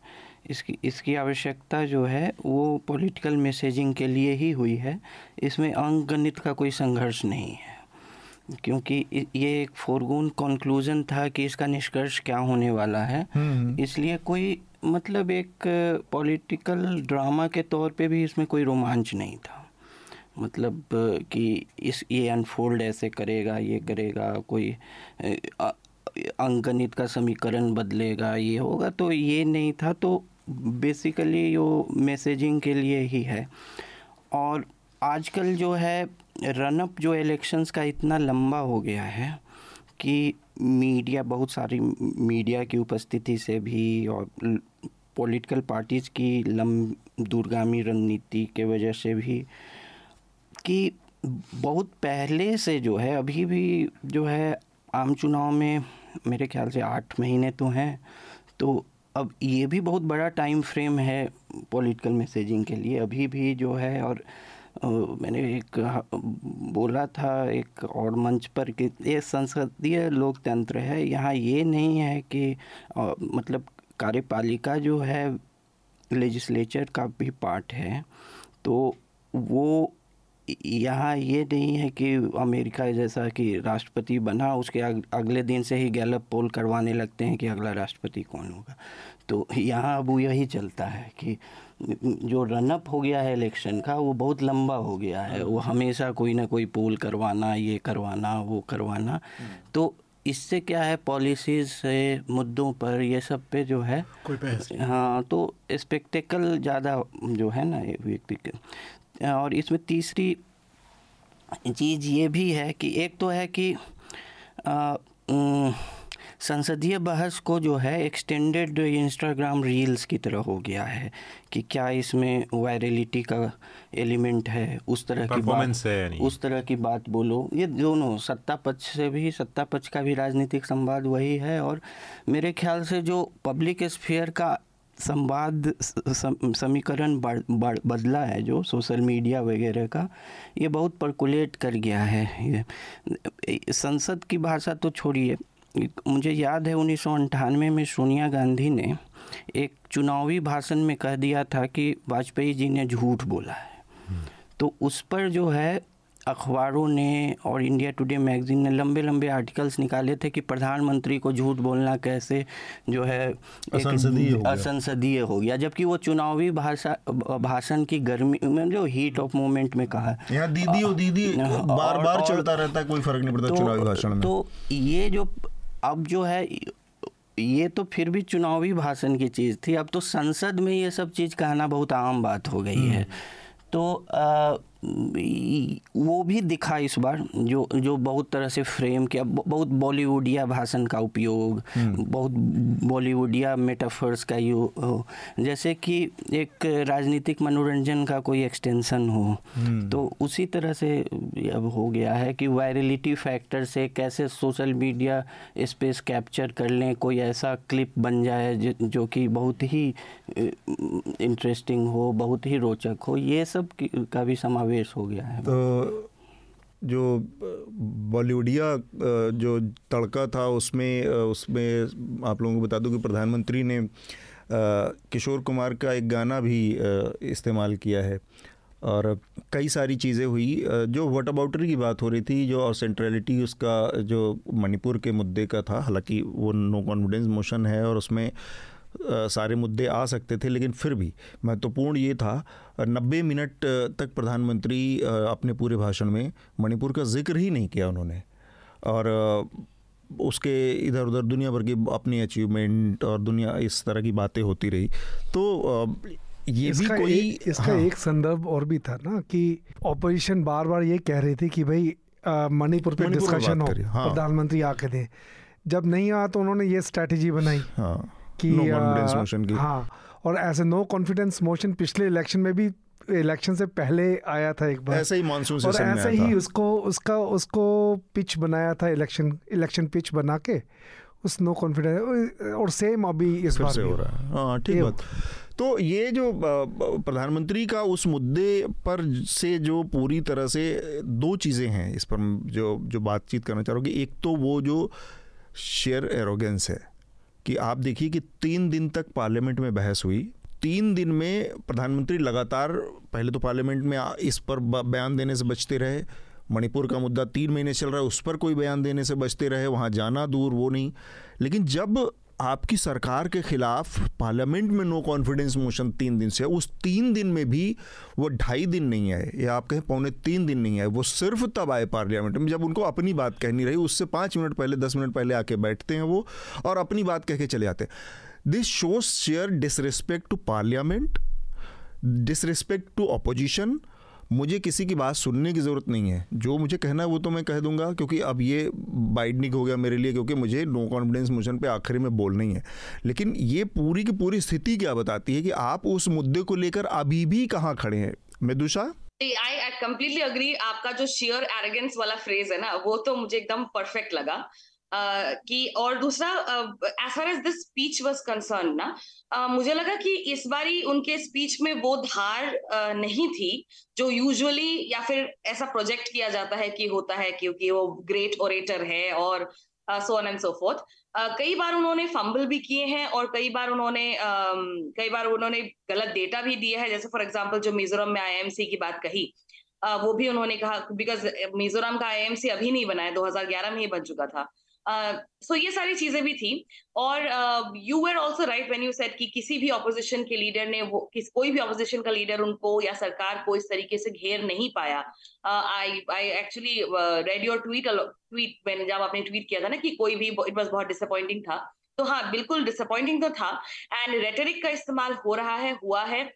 बट आई थिंक वो रेटरिक का इस्तेमाल और वो जो इमोशंस और सेंसिटिविटी को उजागर करने के लिए लोगों के, के लोगों की लोगों के सो, सोए हुए एक यू you नो know, जमीर को जगाने के लिए मुझे लगता है इस तरीके की लैंग्वेज की शायद ज़रूरत होती है but I would also agree कि थोड़ा पैट्रनाइजिंग तो है थोड़ा पैट्रनाइजिंग तो था both from Rahul Gandhi and Mahua Moitra as well but as far as the prime minister is concern I think कि you might you guys might correct me कि कल uh, एक चीज़ यह है कि जब वो जब जब ऑपोजिशन के लोग कह रहे थे कि मणिपुर पे बात कीजिए मणिपुर पे बात कीजिए तो उन्होंने एक फ्रेज कहा कि आप लोग थक जाएँगे।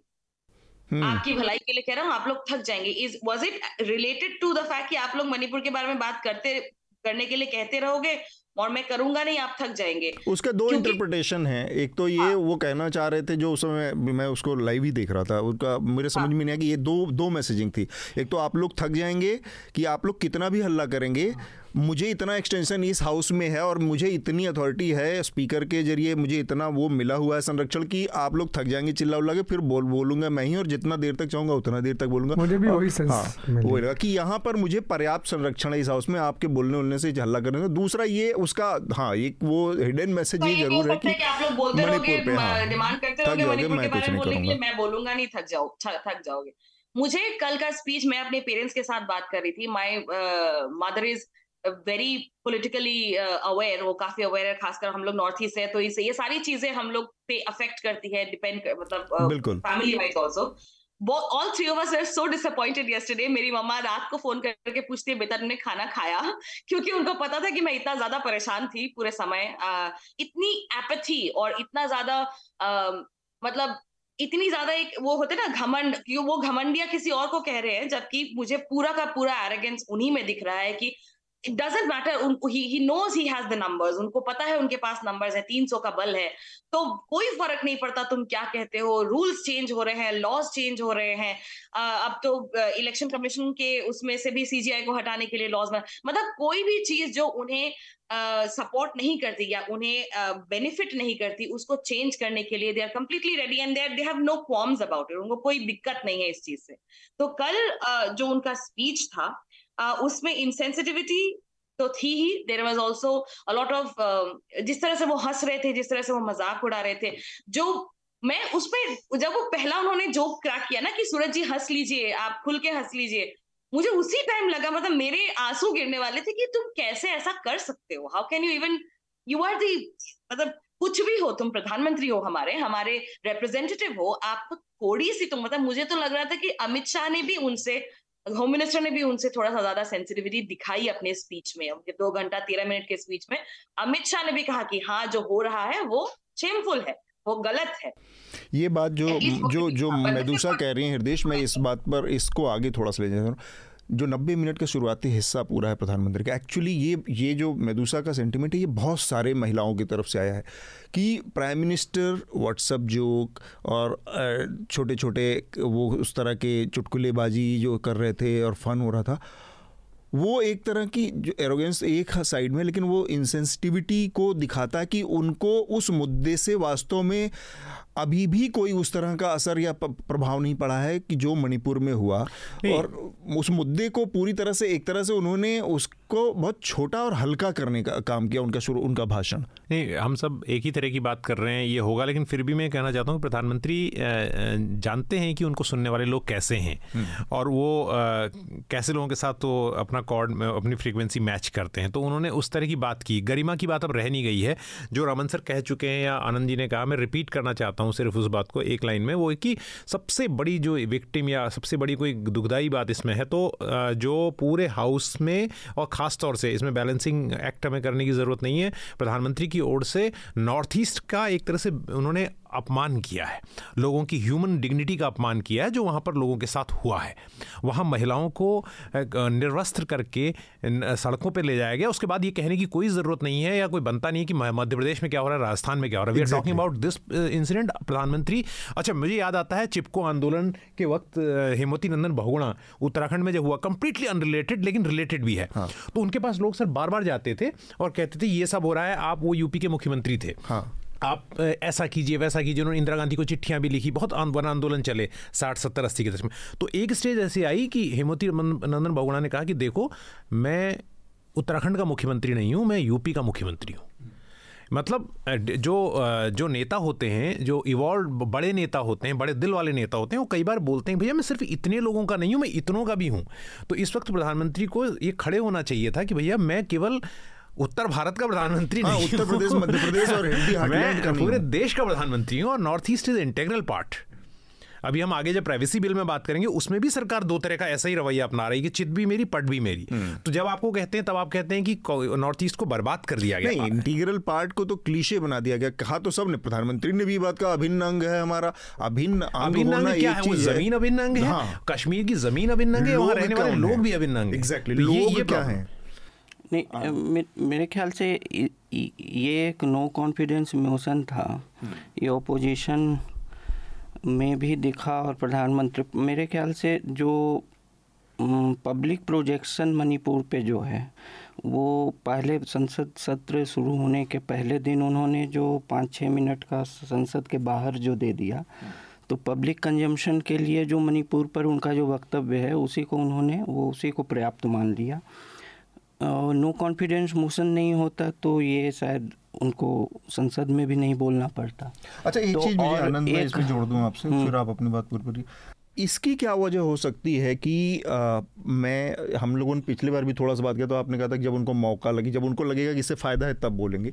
लेकिन पार्लियामेंट्स में उनका जो जो प्रेजेंस है जो उनकी जो उपस्थिति है वो इतनी अबिस्मल इतनी खराब इतना बुरा प्रदर्शन क्यों है? ये है रहा है मतलब क्योंकि ऐसा तो प्राइम मिनिस्टर मैंने संख्या, मतलब संख्या बल में जो बहुत जो है इंदिरा गांधी का आंकड़ों के हिसाब अभी तक संसद में उपस्थिति सबसे कम है।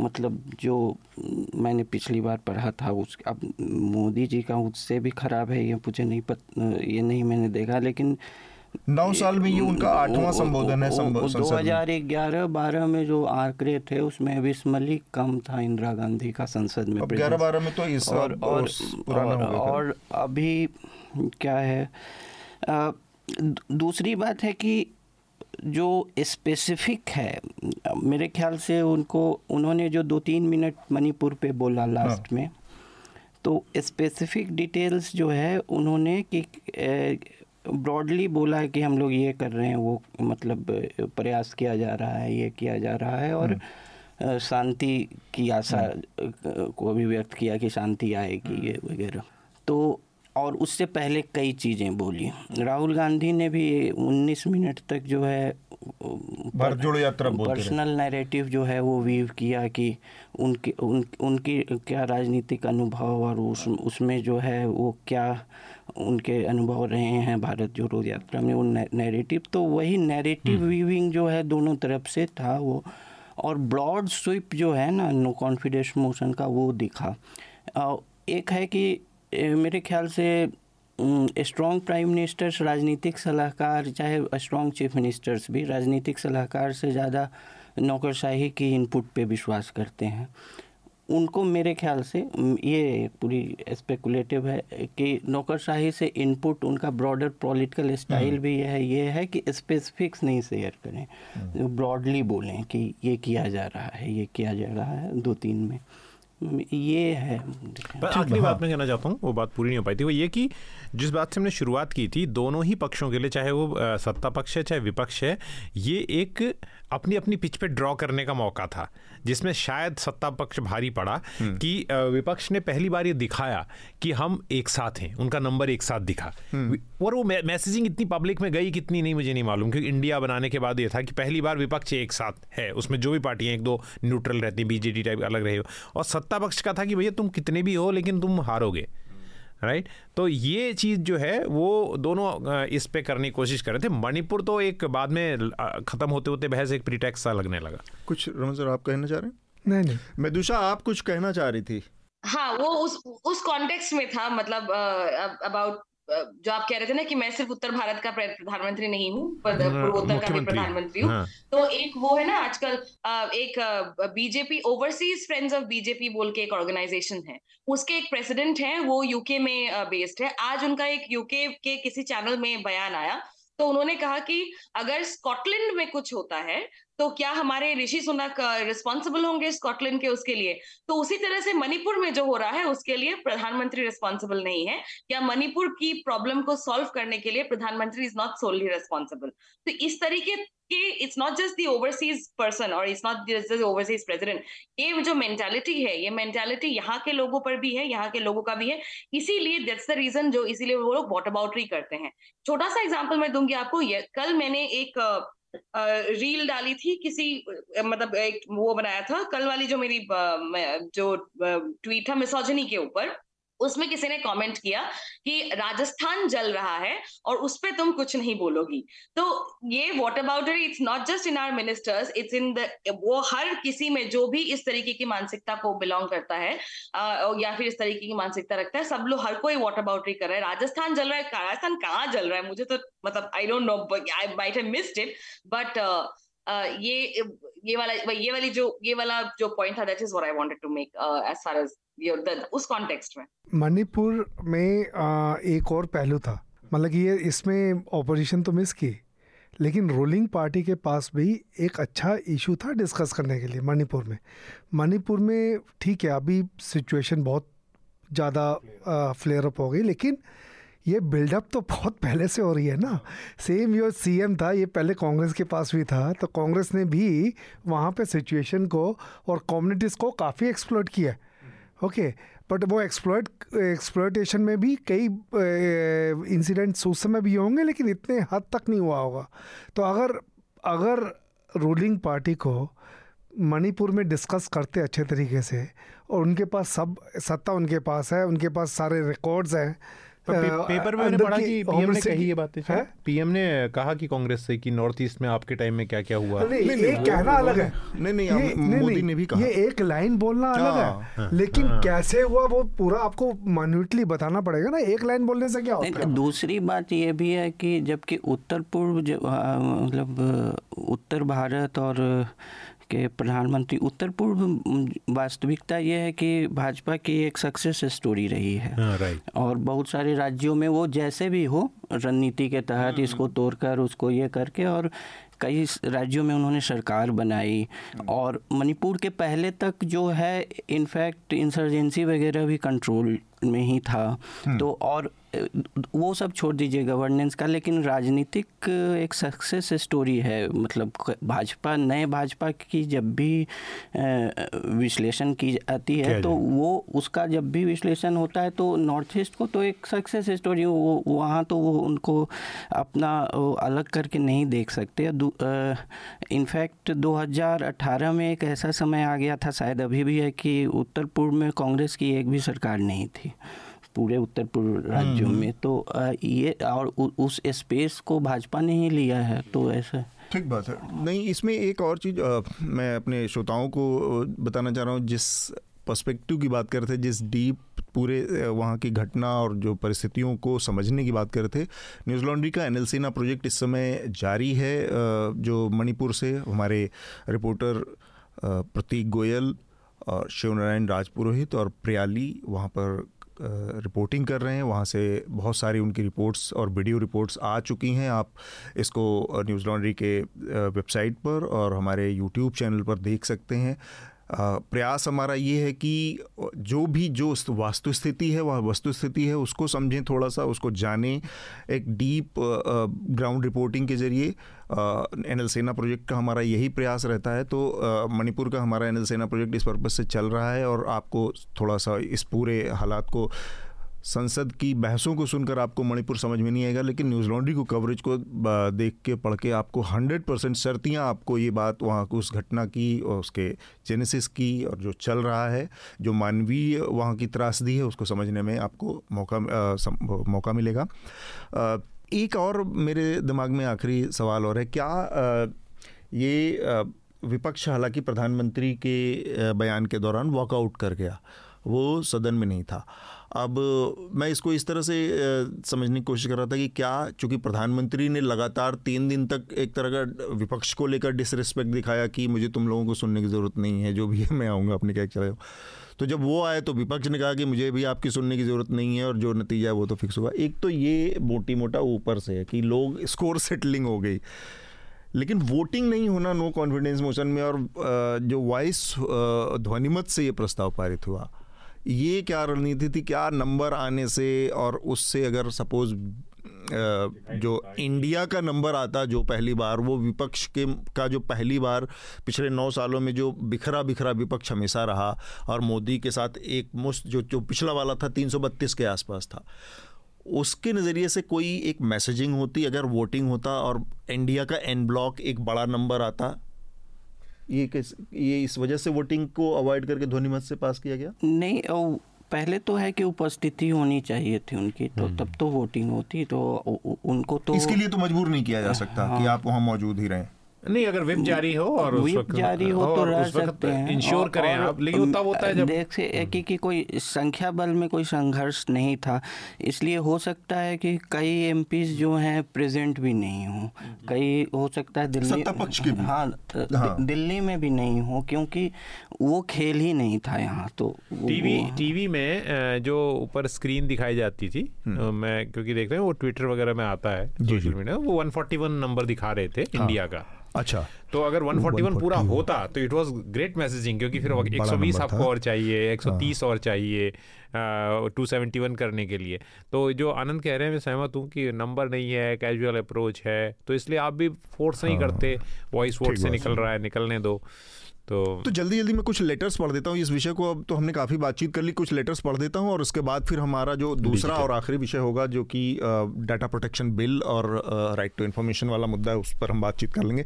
अनोनिमस का फिर से है। ये कह रहे हैं कि I am writing this letter regarding the recent discussion about Chandrayaan mission and discussion seems लगा हुआ है पंद्रह अगस्त को पहुँचने वाला है वहाँ पे। वो लैंडिंग है ना इक्कीस या बाईस को हाँ।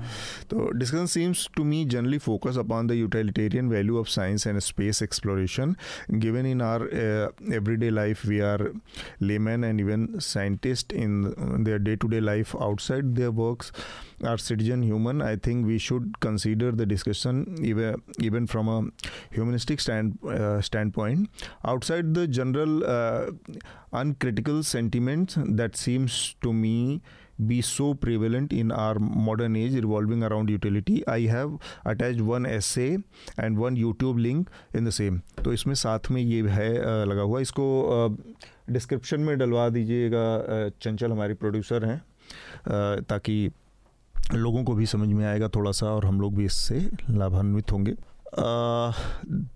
देवाशीष वर्मा का एक छोटा सा बहुत दो लाइन का लेटर है last few weeks in N L Charcha podcast description section the recommendation links are not available do mention the link तो चंचल ने हमें बताया, एक तो एक कुछ जो जो हमारा डिस्क्रिप्शन का पेज है, उसमें तो मिसिंग है ये, जो आप कह रहे हैं, बिल्कुल ठीक बात है। और एकॉस्ट पे वर्ल्ड की लिमिट है तो वहाँ इस वजह से वो रिकमेंडेशन नहीं जा पा रहा है, लेकिन बाकी जगहों पर इसको हम सुनिश्चित करेंगे कि रिकमेंडेशन हर जगह जाए। शहबाज खान हैं, इनका letter I really like your podcast and your neutral opinion I wanted you to give किसका न्यूट्रल है, आनंद यहाँ पर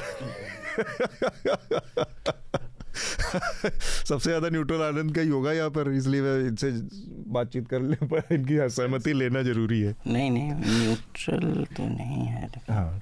Uh, we should face criticism from uh, non-Muslim in India. Neutrality की कोशिश की जा सकती है हाँ, लेकिन हुआ नहीं जा सकता। हाँ मतलब संतुलित रहने बैलेंस्ड का हाँ, कोशिश प्रयास एक्सट्रीम पे न जाके। हम्म। ये महत्वपूर्ण लेटर है इस पर आप लोगों का ओपिनियन चाहिए होगा। I wanted you to give your opinion on how we should face criticism from non Muslim non Muslims in India as खुद भी मुस्लिम है ये। and as on daily basis i have to face these sorts of things where if if anything is happening in india if a muslim is involved in any sort of illegal activity or he uh, is being suspect in any sort of thing we as an individual have proved that we are not involved in this or my community is not like that. Is my office i am facing this regularly तो पहले तो आपके office में बहुत सारे sensitisation की ज़रूरत है शाबाज अगर इस तरह की चीज़ों को लोग इस तरह से देख रहे हैं कि रैंडम कहीं कुछ हुआ और ट्रेन में कहीं किसी ने कोई घटना की या कहीं नू में कोई घटना हुई और उसको आपके ऑफ़िस में उसको आपसे जोड़ के देखा जा रहा है तो तो ये प्रॉब्लम लोगों की सोच में और ये इन जनरल प्रॉब्लम इस समय हर जगह देखी जाती है जो कि स्टीरियो टाइपिंग हो गई है कि सारे मुसलमान एक जैसे हैं या सारे वो एक, ही तरह की बात करते हैं सब लोग एक ही तरह सोचते हैं। तो ये एक समस्या के तौर पर आनंद ये स्टीरियो टाइपिंग का जो पूरा माहौल है कि सारे मुसलमान पाकिस्तान चले जाने चाहिए टाइप जो सोच है। स्टीरियो टाइप्स तो बहुत मतलब बहुत सारे आइडेंटिटीज को लेकर होती है। सिर्फ़ मुसलमानों को लेकर नहीं। नहीं इनका स्पेसिफिक हाँ, मुसलमानों तो को लेकर ही है। बात है कि उन और एक है कि स्टीरियोटाइपिंग का एक जो है उसकी प्रकृति है कि वो रिसाइकल होती है। तो स्टीरियोटाइप अगर रिसाइकल नहीं होगा तो फिर वो स्टीरियोटाइप नहीं कहलाएगा। तो ए, एक है इसमें क्या किसी को सलाह दिया जा सकता है कि एक मैं एक दूसरे तरह की स्टीरियोटाइपिंग को मैंने भी मतलब नब्बे के दशक से झेला है। तो हाँ कि बहुत सारे और वो हाँ मतलब दिल्ली के स्लैंग में हाँ, और दिल्ली से लेके हाँ, बॉम्बे तक चले जाइए आप तो बिहारी अपने आप में तो, गाली का वो मैं उसको मतलब इंडिफरेंट से ही झेलता हूँ कि हाँ लेकिन इसके खतरे और एक मुसलमान को जो झेलना पड़ रहा है उसके खतरों के पोटेंशियल बात ये है। ना कि अभी जो जिस तरह की हिंसा का एक वातावरण बनाया जा रहा है और बहुत चीज़ों को नॉर्मलाइज किया जा रहा है। मेरे हाँ। बहुत सारे दोस्त हैं और मैं न्यूज़ लॉन्ड्री की पॉडकास्ट सबसे ज़्यादा मैंने ही बोला है कि हमको मतलब मेरे मुस्लिम दोस्तों को मुस्लिम समुदाय को भी इन्वर्ट देखने की ज़रूरत है। लेकिन मैं कभी इस बात के साथ खड़ा नहीं हो सकता कि जो जिस तरह से आप नॉर्मलाइज कर रहे हो कि भैया आप चीन से तो अच्छी स्थिति में हैं। आप पाकिस्तान से तो अच्छी स्थिति में हैं हिंदुस्तान से अच्छा देश आपको क्या मिलेगा?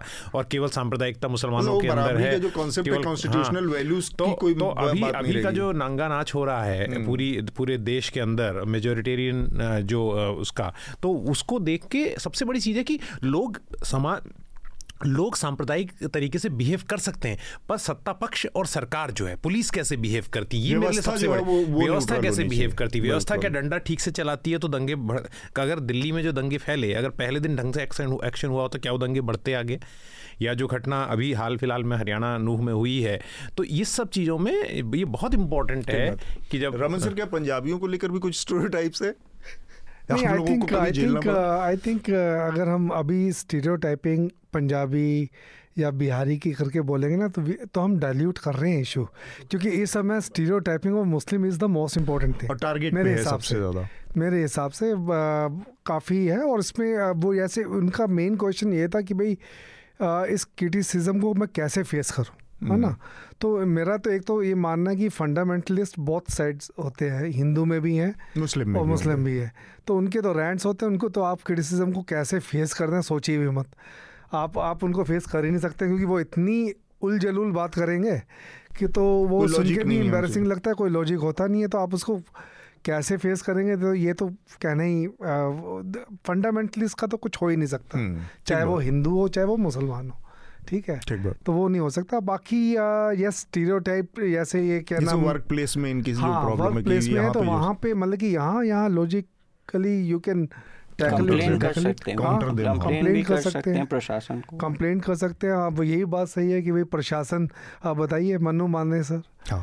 वो वो दो दो ऑफ़िस प्रशासन में ऑफ़िस प्रशासन को बोल रहा हूँ। ऑफ़िस हम्म। प्रशासन को भी कंप्लेन हाँ कर सकते हैं। लेकिन एग्जैक्टली इंटरनल सिस्टम होना चाहिए स्टेट एडमिनिस्ट्रेशन भी मतलब कि कॉम्प्लिसिट लग रहा है ना इस पूरे हाँ, के पूरे उसमें। मुसलमानों को लेकर तो खैर हाँ। बहुत साफ़ दिख रहा है वो प्रेजुडिस है आप एक सिंपल सी बात देखिए। I think this is right but मैंने कहीं न्यूज़पेपर नहीं पढ़ा व्हाट्सएप में देखा तो हो सकता है हो। हाँ तो इसको वेरिफिकेशन लेकिन ये नहीं नहीं नहीं सॉरी लाइव लॉ में आया था। लाइव लॉ में मैंने देखा था। uh, जो आ, ये चंडीगढ़ का जो हाई कोर्ट है हरियाणा का एक ही हरियाणा हाँ, और पंजाब का एक ही हाई कोर्ट है। जी। तो उसने सू मोटो नोट लिया था नू में और उसने रुकवाई थी। हाँ हाँ। वो बेंच चेंज हो गया। डिमोलिशन डिमोलिशन हाँ जो अब नेक्स्ट डेमोलिशन रुकवाया और कहा कि भैया अगर तुम एक ही कम्युनिटी को टारगेट कर रहे हो तो इसको रोको। रुको। और उसके बाद अभी लाइव लो ने cleansing कहा था, कल लाइव लो ने कल एक ब्रेकिंग न्यूज़ चलाई थी कि वो बेंच ही चेंज कर दिया आप किसी और बेंच को लेकर आ आप बरेली वाले एसएसपी को देखिए कि जिसने कहा कि इस इलाके से मत जाओ हाँ, मुस्लिम इलाका है उसको शाम तक ट्रांसफ़र कर दिया कर गया। दिया। तो इनका जो है इनका मेरे ख्याल से इनकी चिंता राज्य से ज़्यादा लेके जो इमीडिएट सराउंडिंग को हाँ हाँ लेकर। अपने आसपास के तो- लोगों का।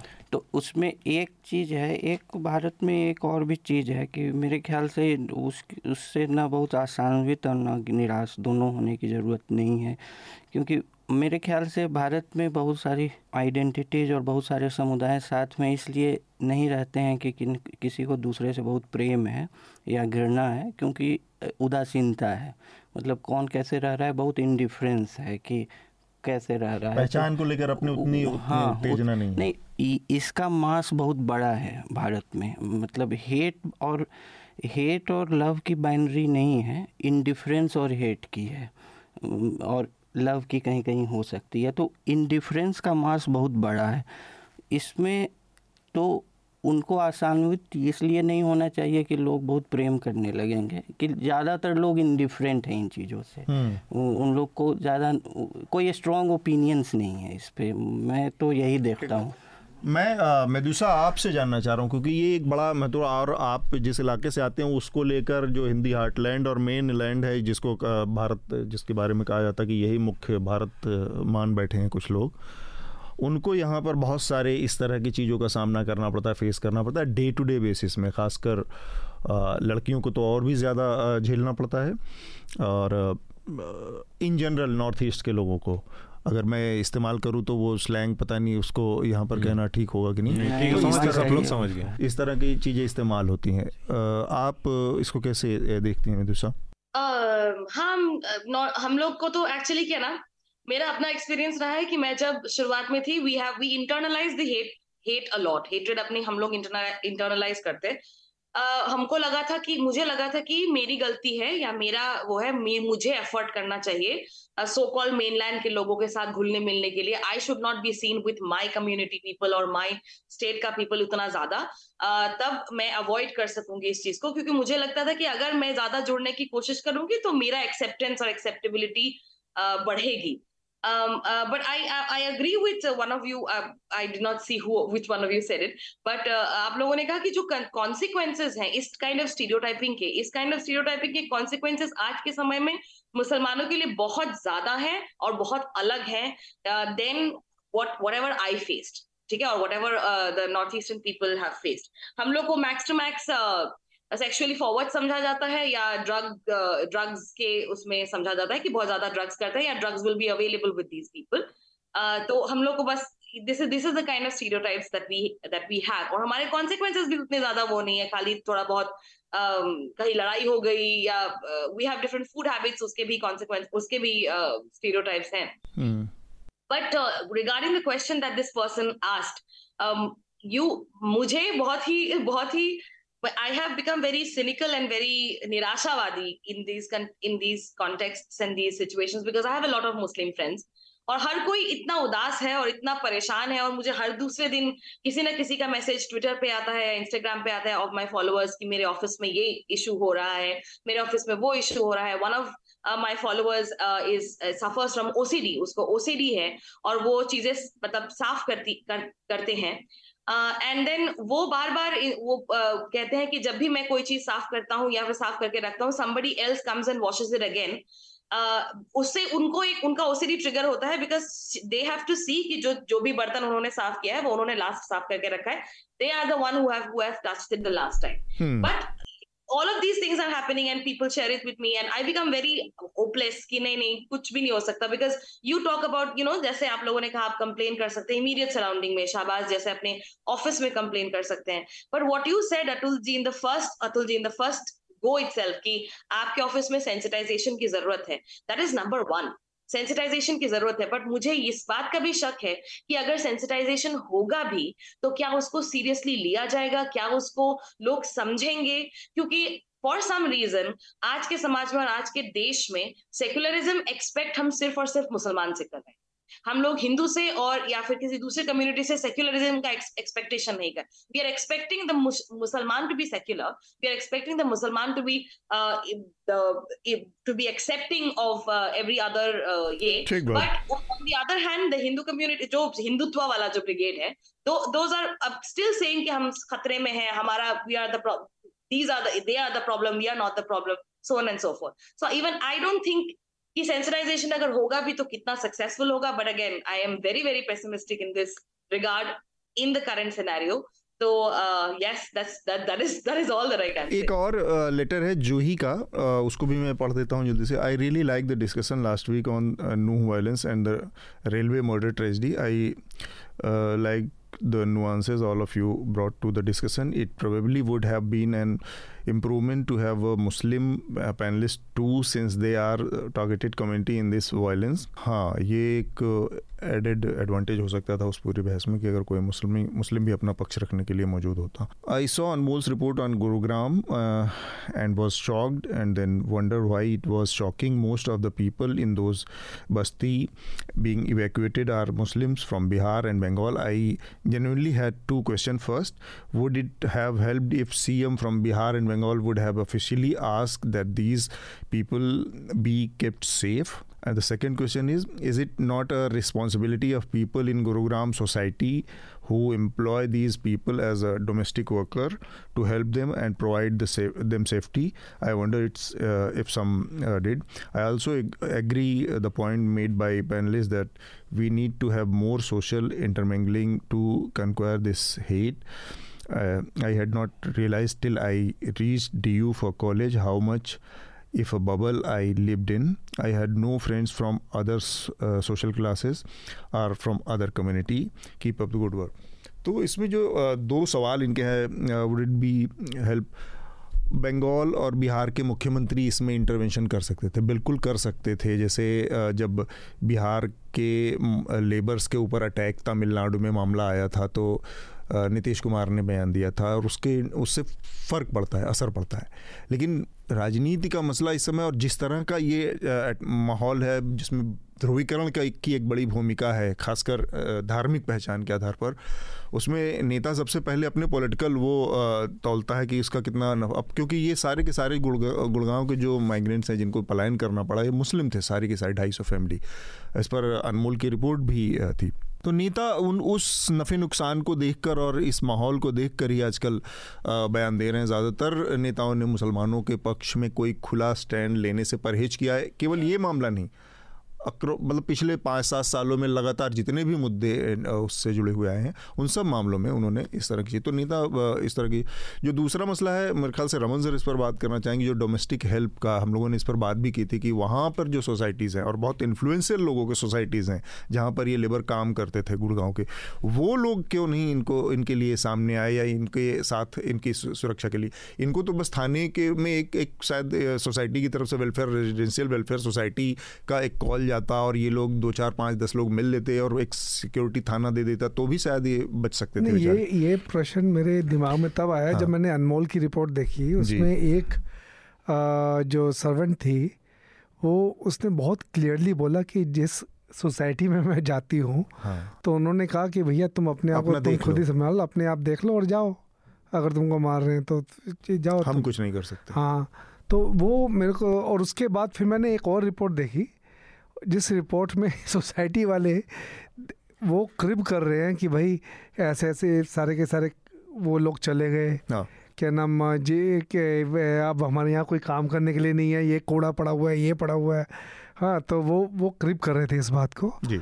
और तो मतलब कि इसमें मेरे को विरोधाभास दिखा अगर तुमको इतना ही क्रिप करना था तो तुमने क्यों नहीं भाई? उस समय रोक उस समय अपने आप अपने आप अपने इंडिविजुअल लेवल पे बात करिए अगर आप आपकी मॉरल रिस्पॉन्सिबिलिटी तो कम से कम बनती है। बनती है। कि आप उसका ख्याल रख सकें या उसको कहें कि भाई तुम यहाँ आ जाओ। ऐसी परिस्थिति हमारे में कहीं एक और जगह भी हुई थी तो हम लोगों ने ऐसे हेल्प किया था। नहीं, एक बात मैं कहना चाहता हूँ और अलग अलग अपार्टमेंट्स में पिछले कुछ सालों में रहने के बजाय अपार्टमेंट एक तो ये कम्युनल मैंटेलिटी के अड्डे हैं। तो इनसे एक्सपेक्ट करना कि ये लोग कुछ ऐसी बातें करेंगे। आई मीन मैंने बहुत स्वीपिंग स्टेटमेंट दिया बहुत अच्छे लोग भी रहते हैं हमें। ऐसा नहीं है।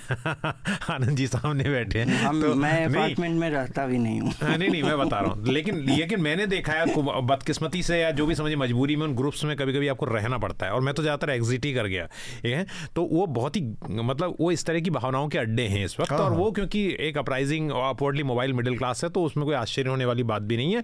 वो लोग लेकिन एक दिन तो ऐसा आएगा ना कि जब उनके बच्चे भी हो सकता है नौकरी करने इन इलाकों में जाएँ जहाँ पर मुसलमानों का या दूसरे समुदाय के लोगों का कभी उन मैं मैं अक्सर अपने दोस्तों से कहता हूँ कभी ऐसा तो हो सकता है कि हमारे बच्चे स्कूल वैन से लौट रहे हों and they may get trapped in a people who are poison with this mentality तो उस दिन आप क्या करोगे? ये आप किस दिन आपके घर पे दरवाजे पे भी तो आएगी। बिल्कुल। तो ये चीज़ जो है बहुत सुनने में बड़ी फिलोसफिकल लग रही है लेकिन ये बात सच है कि लोगों ने मुस्लिम सांप्रदायिकता का जैसे कश्मीर का असल में ज़िक्र करते हैं और मैं बिल्कुल खुल के कहता हूँ तो वहाँ कश्मीरी पंडितों के साथ जो हुआ, बिल्कुल वो वो सांप्रदायिकता का नंगा नाच था, वो कोई राजनीतिज्ञों ने नहीं भगाया, उन्हें उन्हें रेडिकल इस्लाम ने भगाया।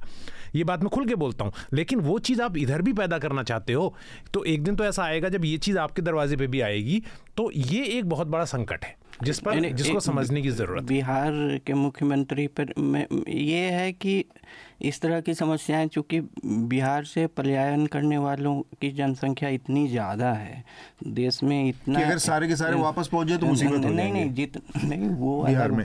वो टुकड़े ये मतलब कि हर महीना कोई मुद्दा आ जाएगा। हर महीना कोई मुद्दा आ जाएगा जिसमें कि जो है राज्य के बाहर जो है मुख्यमंत्री को हस्तक्षेप करना पड़ेगा हम्म। तीन सौ सत्तर वाला जो 2019 में जो हुआ था वो हम्म। प्रावधान हटे थे उस समय सबसे पहले पलायन वहाँ से बिहारी मजदूरों ने ही किया था हाँ।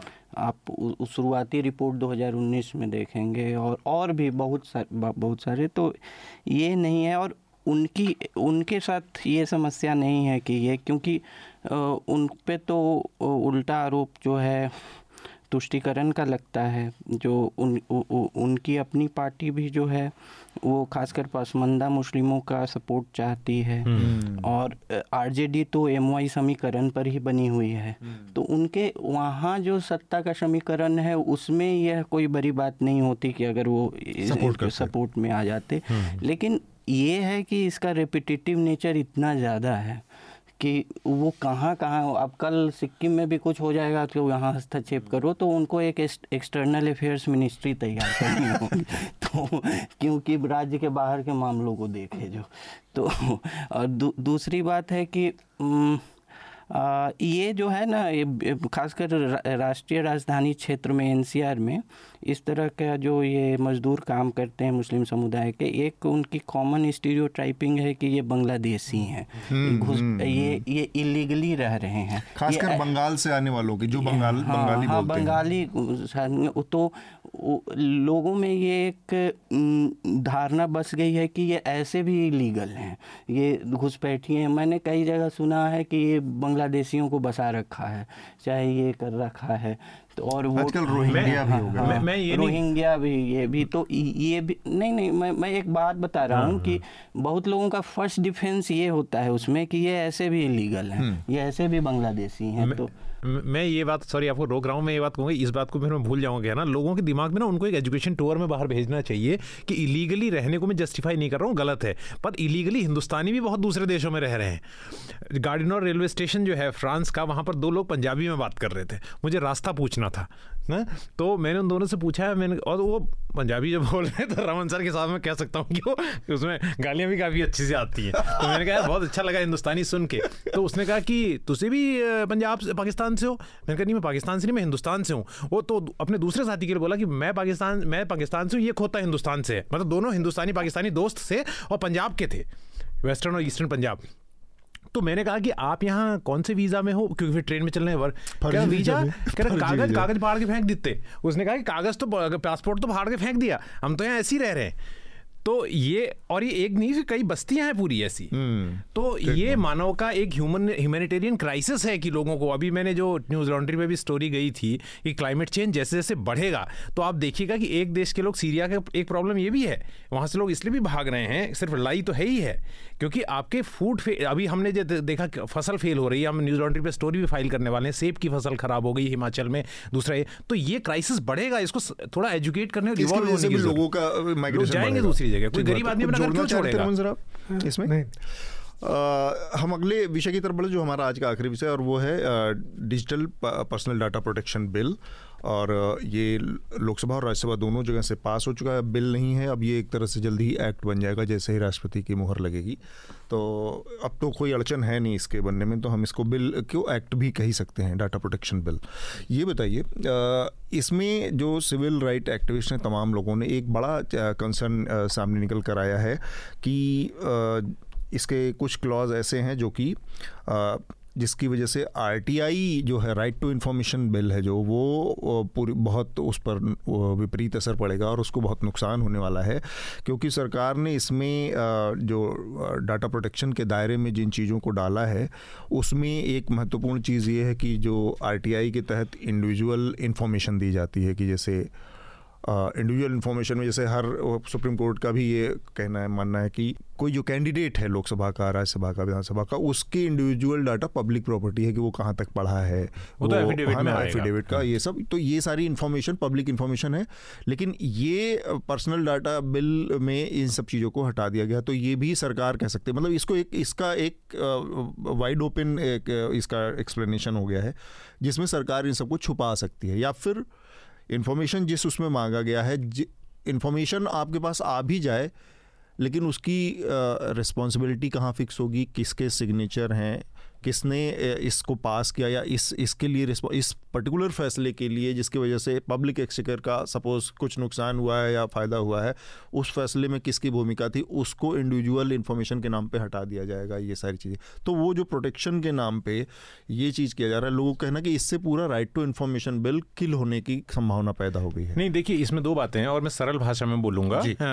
कानूनी वो नहीं इसमें दोनों ही लोग बहुत खुश नहीं है। जो डेटा प्रिवेसी की मांग कर रहे थे वो लोग भी खुश नहीं है क्योंकि सरकार ने डेटा प्रिवेसी की ज़िम्मेदारी जो है वो इंडिविजुअल पर ज़्यादा डाली है और सरकार की ज़िम्मेदारी कम है नंबर टू जो आप राइट टू इन्फॉर्मेशन की बात मुझसे कह रहे हैं बताने के लिए उसमें राइट टू इन्फॉर्मेशन में अभी तक ये था कि आप वो इन्फॉर्मेशन को सेफ़ करने के लिए इसमें एट वन जे का एक जो क्लॉज है उसमें प्रोविज़न है कि आप ऐसा जो डाटा नहीं मांग सकते जिस जिसका आप दुरुपयोग कर सकते हैं बेवजह ऐसा डाटा नहीं मांग सकते जो पब्लिक इंटरेस्ट में या जनहित में नहीं हो हम्म। आप ऐसा डाटा नहीं मांग सकते जो कि बेवजह किसी की निजता को प्रभावित करता हो। हम्म। वो इस तरह के भी था कि जैसे कई लोग ऐसी बीमारियों से पीड़ित हैं जो बीमारी जो है वो नहीं चाहता। जैसे कैंसर के लेके ले आज भी लोगों में धारणा है कि किसी के परिवार में कैंसर है तो वहाँ शादी नहीं करनी है क्योंकि उसकी बेटी को भी कैंसर का ब्रेस्ट कैंसर हो सकता है। तो ये चीज़ों का था। तो एट वन जे के तहत लेकिन उसमें ऐसा नहीं था कि वो आप मांग नहीं सकते क्योंकि हम्म। बहुत बड़े भ्रष्टाचार के मामले और जो रिपोर्टिंग ऐसी होती है जिसमें आप कल्प्रिट को नेल करना चाहते हैं उसके लिए पत्रकारों को भी उसकी ज़रूरत पड़ती है। हाँ। तो उन चीज़ों को बचने के लिए एट वन जे को इन्होंने संशोधित कर दिया। यानी इसका अब इसका प्रभाव क्या होगा कि सरकार राशन कार्ड के बारे में अगर बात कर रहे हैं तो वो जानकारी आपको नहीं दे सकती तो आप कैसे पता करेंगे कि राशन किसको मिला? तो वो कहेंगे, नहीं, किसको मिला हम नहीं बता सकते आपको, क्योंकि वो किसी और का आप डाटा मांग रहे हो, हम क्यों बताएँ?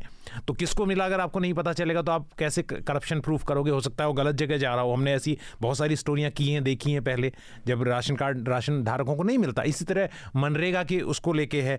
या पेंशन किसको मिल रही है? हमें ये पता करना है। सरकारी बैंक किसको दे रहे हैं और कौन डिफ़ॉल्ट कर रहे हैं, ये पता करना है। तो बहुत सारी चीज़ें हैं। लेकिन इसके अलावा जो एक बड़ा खतरा हो रहा है, जैसे हमने इसी प्लेटफॉर्म पर न्यूज़ लॉन्ड्री पर डॉक्यूमेंट्री की, दो डॉक्यूमेंट्री मैंने की थी पिछले साल एक आर्सेनिकोसिस पे जो रमन सर ने खुद जा करने कहा था फिर एक मैंने इस पे की सिलिकोसिस पे। बहुत सारे पेशेंट्स की लिस्ट बनाई थी जो परेशान हैं जिनको ये बीमारियाँ हैं।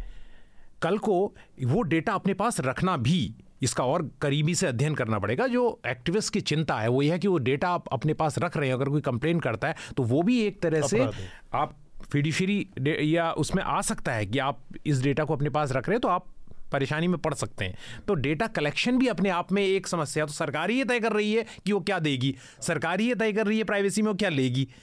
नहीं आधार को आप एग्ज़ाम कर देंगे सब कुछ लेंगे। लेकिन आप हमें जो है कोई डेटा जैसे रखने भी नहीं, नहीं रखनी तो ये एक बहुत मैंने ब्रॉड मोटे तौर पे बताया और मैं आज रेकमेंड करूँगा कि इसमें जिन लोगों ने लिखे हुए आर्टिकल हैं वो चाहे तो वो पढ़ सकते इसमें हाँ, इसमें एक चीज़ just correct me if I am wrong इसमें एक ये भी है ना कि सारी के सारी गवर्नमेंट इंस्टीट्यूशंस को एग्ज़ाम कर दिया है कि अगर मतलब कि वो उनको कोई लाइबल नहीं बिठाएगा for any any kind any leak of data yes हाँ ये ये भी एक मेरे ख्याल से किया है इसमें। हाँ ये भी है। और दूसरी सर एक तो आपको मालूम ही है सरकार के किसी भी सरकारी अफसर को ये बात का प्रोटेक्शन तो है ही कि उस पर तब तक कोई केस नहीं चल सकता है जब तक कि सरकार उसके लिए सेंक्शन ना दे।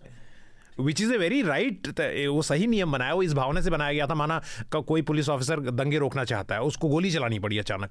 उसको लगा कि अब नहीं रोकेंगे दंगे। और कल को आप उस पर ही केस कर दोगे तो वो गवर्नमेंट डिसाइड करेगी इस पर केस चलेगा ही चलेगा। वो सही भावना से बनाया गया नियम है। पर सरकार के साथ दिक्कत यही है कि जो बनाए गए कोई सरकार हो ये मोदी सरकार की बात नहीं वो मिसयूज करने का अधिकार अपने पास वो लॉ के रास्ते से खुला रखता है। ऐसे इलेक्शन कमीशन के मामले में भी अभी हो तो रहा है। इस मामले को और बहुत अगर अच्छे से जिन लोगों को समझने की इच्छा हो और जानना चाह रहे हो तो न्यूज़ लॉन्ड्री पर एक्टिविस्ट हैं और राइट टू इन्फॉर्मेशन पर काफ़ी काम किया है अंजलि भारद्वाज, उनसे बातचीत है न्यूज़ लॉन्ड्री पर बसंत कुमार की अभी वो इंटरव्यू हमारे यूट्यूब चैनल पर भी उपलब्ध होगा बहुत जल्दी।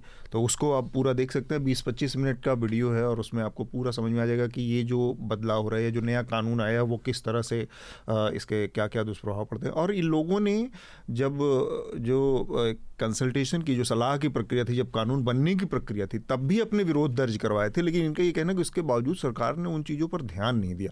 ये अपने आप में एक चिंता की पर बात जो बात अभी रमन सर ने कही वो बहुत महत्वपूर्ण है और आ, सरकार चाहेगी तो जैसे एक लॉ बनता है लेजिस्लेटिव प्रोसेस में उससे लॉ बनने के बाद उसके एग्जीक्यूटिव रूल्स बनते हैं। अगर सरकार की भावना अच्छी है तो एग्जीक्यूटिव रूल्स में बहुत कुछ बचा भी सकती है अभी। हम्म। कि रूल्स अब सरकार रूल कैसे सेट करती है ये भी हमें देखना होगा कि लॉ बनने का उसके रूल जो बनते हैं तो उस पर भी नज़र रहेगी कि वो रूल कैसे सेट करती है। उसमें अगर उसकी सही भावना है तो वो नागरिकों को ज़्यादा से ज़्यादा अधिकार देंगे क्योंकि यही कहा जाता है जो पार्लियामेंट के पास जो भी जानकारी जा सकती है वो आम आदमी को आरटीआई अधिकृत करता है कि वो भी हासिल ऑब्वियसली पार्लियामेंट और उस उतनी बड़ी अथॉरिटी इंडिविजुअल आप हम्म। देश का नागरिक भी हाँ नहीं हाँ रूल्स जो हैं रूल्स जो कई एक्ट है एक्ट का तो जो हृदय जी कह रहे हैं रूल्स में ही उसके उसमें ज़्यादा स्पष्टता आती है कि एक्चुअली हम्म। ये एक्ट है क्या। राइट और वो रूल्स जो हैं वो ब्यूरोक्रेटिक लेवल पे बनती हैं वो नौकरशाह बनाते हैं वो कोई लेजिस्लेटर तो बनाता नहीं है हाँ। तो वो एक बड़ी बात है इसमें एक है कि नवंबर मेरे ख्याल से नवंबर 2022 में इसका ड्राफ्ट आया था और उसमें कोई ख़ास जो है उसके बाद जो कंसल्टेशंस वगैरह से कोई ख़ास फ़र्क नहीं दिखा है इसमें हम्म। और और मेरी, हाँ, मेरी भी उम्मीद थी उसका उसके अपने तर्क और अपने अपना विरोध हो सकता है लेकिन कि कोई भी जो है मज़बूत राष्ट्रीय राज्य जो, या राज्य है, ये है जो दो तीन चीज़ों पर जो सिक्योरिटी पब्लिक ऑर्डर और गवर्नमेंट बेनिफिट्स ये चीज़ जहाँ जहाँ इन्वॉल्व है और इसकी परिभाषा इतनी बड़ी हो सकती है, ये एक कैचॉल बास्केट भी हो सकता है कि इसमें, इससे जो है, इस, इनको ढाल बना के बहुत उन्होंने कहा है कि ये सब प्राइवेट डेटा जो है, वो लिया जा सकता है। एक्सेस अगर वो पब्लिक ऑर्डर से रिलेटेड है। अगर मान लीजिए कि किसी ने कोई अपराध किया है और उसके अनुसंधान में अगर इंक्वायरी में कोई डेटा की ज़रूरत है जो संदिग्ध व्यक्ति है उसमें वो एक मान लीजिए पब्लिक ऑर्डर का उदाहरण तौर पे सिक्योरिटी का जो है उसका उसकी परिधि इतनी चौड़ी है सिक्योरिटी की कि उसमें राज्य को बहुत पावर आ गया। फिर बेनिफिट्स बेनिफिट्स जिसका बता रहे थे हृदय जी अब उसके दो पक्ष उन्होंने बताए वो सही है कि वो एक डबल एज्ड वेपन टाइप का हो गया कि कहीं वो ज़रूरी है कहीं नहीं भी लेकिन उसमें भी जो है स्टेट को तो जो बना था एक है ये भी कि जो इसमें फिड्यूशियरी जो फिड्यूशियरी हाँ।, हाँ जो फिड्यूशियरी जो ट्रस्टेड एंटिटी है उस डेटा का उस पर मेरे ख्याल से जहाँ तक मुझे याद है अखबारों में पढ़ा कि उस पर है कि दो दो उल्लंघन के बाद उसे प्रतिबंधित मतलब बैन लगाया जा सकता है। उस पर प्रतिबंध लगाया जा सकता है। कुछ ऐसा है कुछ एंटिटीज़ के साथ। आ, तो इससे इसमें कौन कौन एंटिटीज़ आ जाएँगी? ये एक सेंसरशिप का भी राह खोलता है कि हम्म। कि मतलब एक हो सकता है इसका एक दुरुपयोग ये हो सकता है कि कोई टारगेटेड एंटिटी है। उस वो दो जो है उल्लंघन छोटे छोटे उल्लंघन के पास उसे करवा भी दिया जाए दो उल्लंघन जल्दी कहीं से किया जा सकता है। कंप्लेंट करवाई। तो ये है।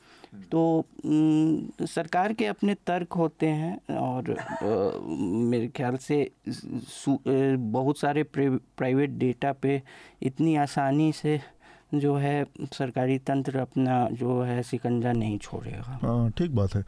क्योंकि अब तो डाटा को लेकर सारी लड़ाई ही अगली प्रधानमंत्री खुद कहा इस डेटा सबसे बड़ी जोरदार बात उन्होंने अपने भाषण में कहा कि डेटा तो गोल्ड है अब हम्म। और डेटा पर आप लोगों ने गंभीरता से बहस नहीं की। A I A I is all about data mining yes yes absolutely मेदुसा आप इसमें कुछ जोड़ना चाह रही हैं? डाटा नहीं मैंने तो सीखा बहुत कुछ ठीक बात। तो मेरे ख्याल से अब काफ़ी बातचीत होगी, हम रिकमेंडेशन की प्रक्रिया पूरी कर लेते हैं। सबसे पहले मेदुसा, आपसे रिकमेंड रिकमेंडेशन लेते हैं। क्या रिकमेंड करेंगे इस बार?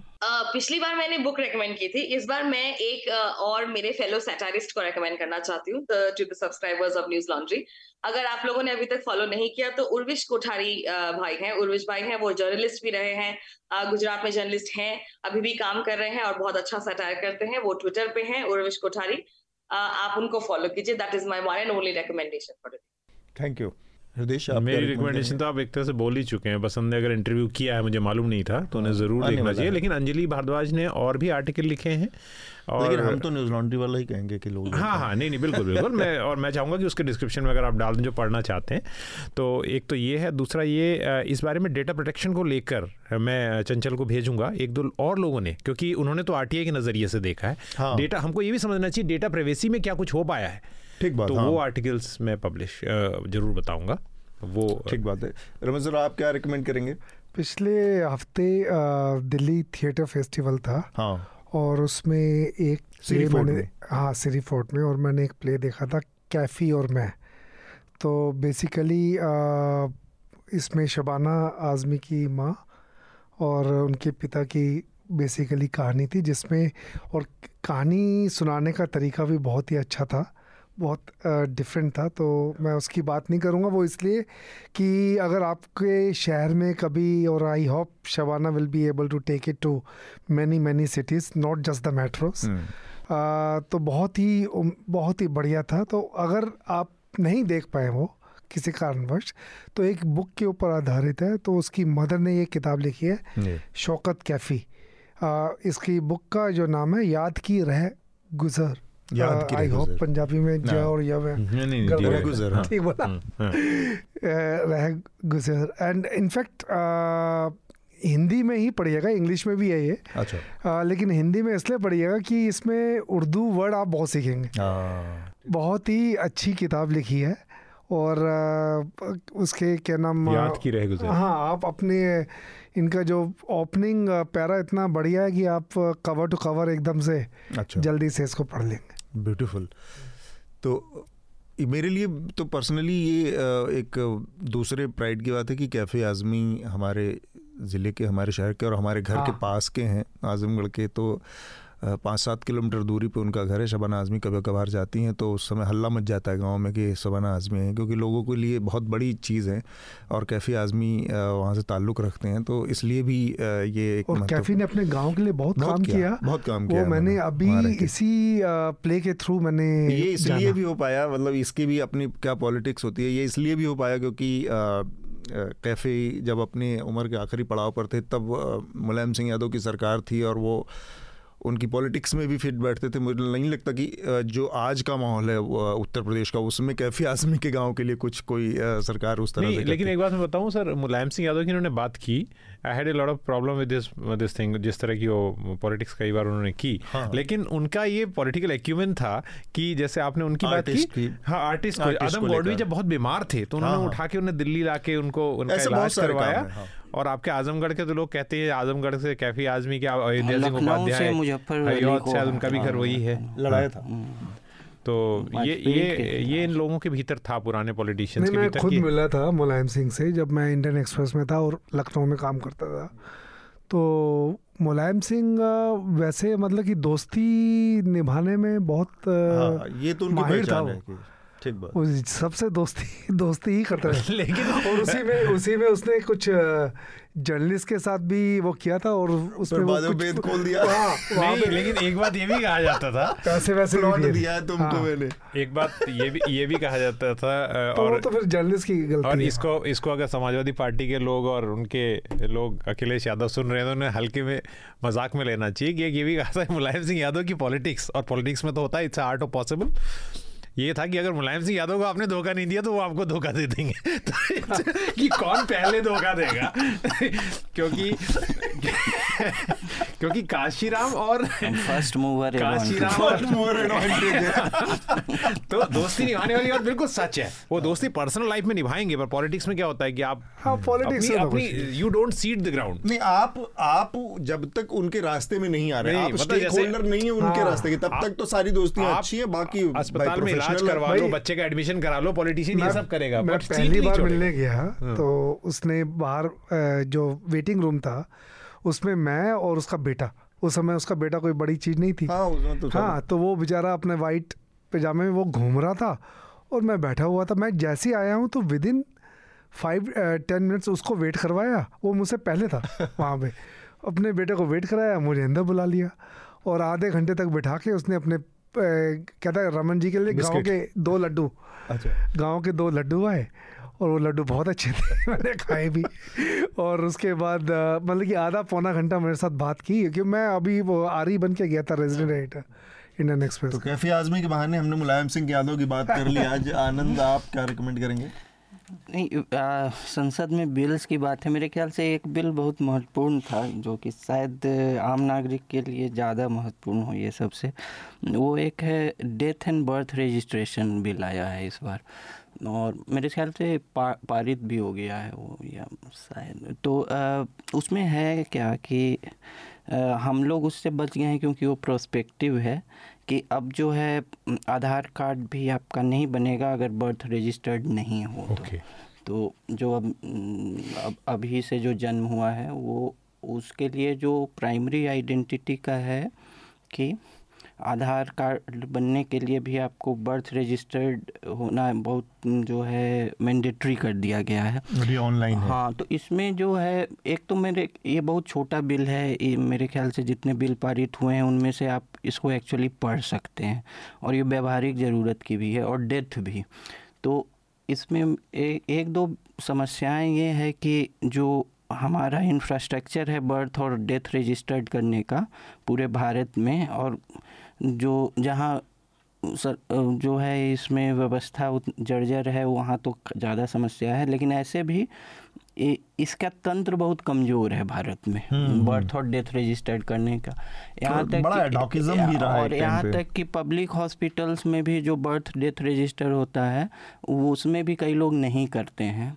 करप्शन भी है और रेशियो बहुत कम है। मतलब इसके लिए लोग बहुत कम हैं जो रजिस्टर करने वाले तो ये कुछ व्यवहारिक समस्याएँ आ सकती हैं इसमें। आ, मेरे ख्याल से एक्सप्रेस और टाइम्स ऑफ़ इंडिया दोनों ने इस पर एक, एक एडिट्स लिखे हैं। नहीं टाइम्स ऑफ़ इंडिया ने लिखा है और एक्सप्रेस ने एक ओपिनियन लिखा किसी है, op-ed। ओपेड छापा है किसी तो वो आप पढ़ सकते हैं।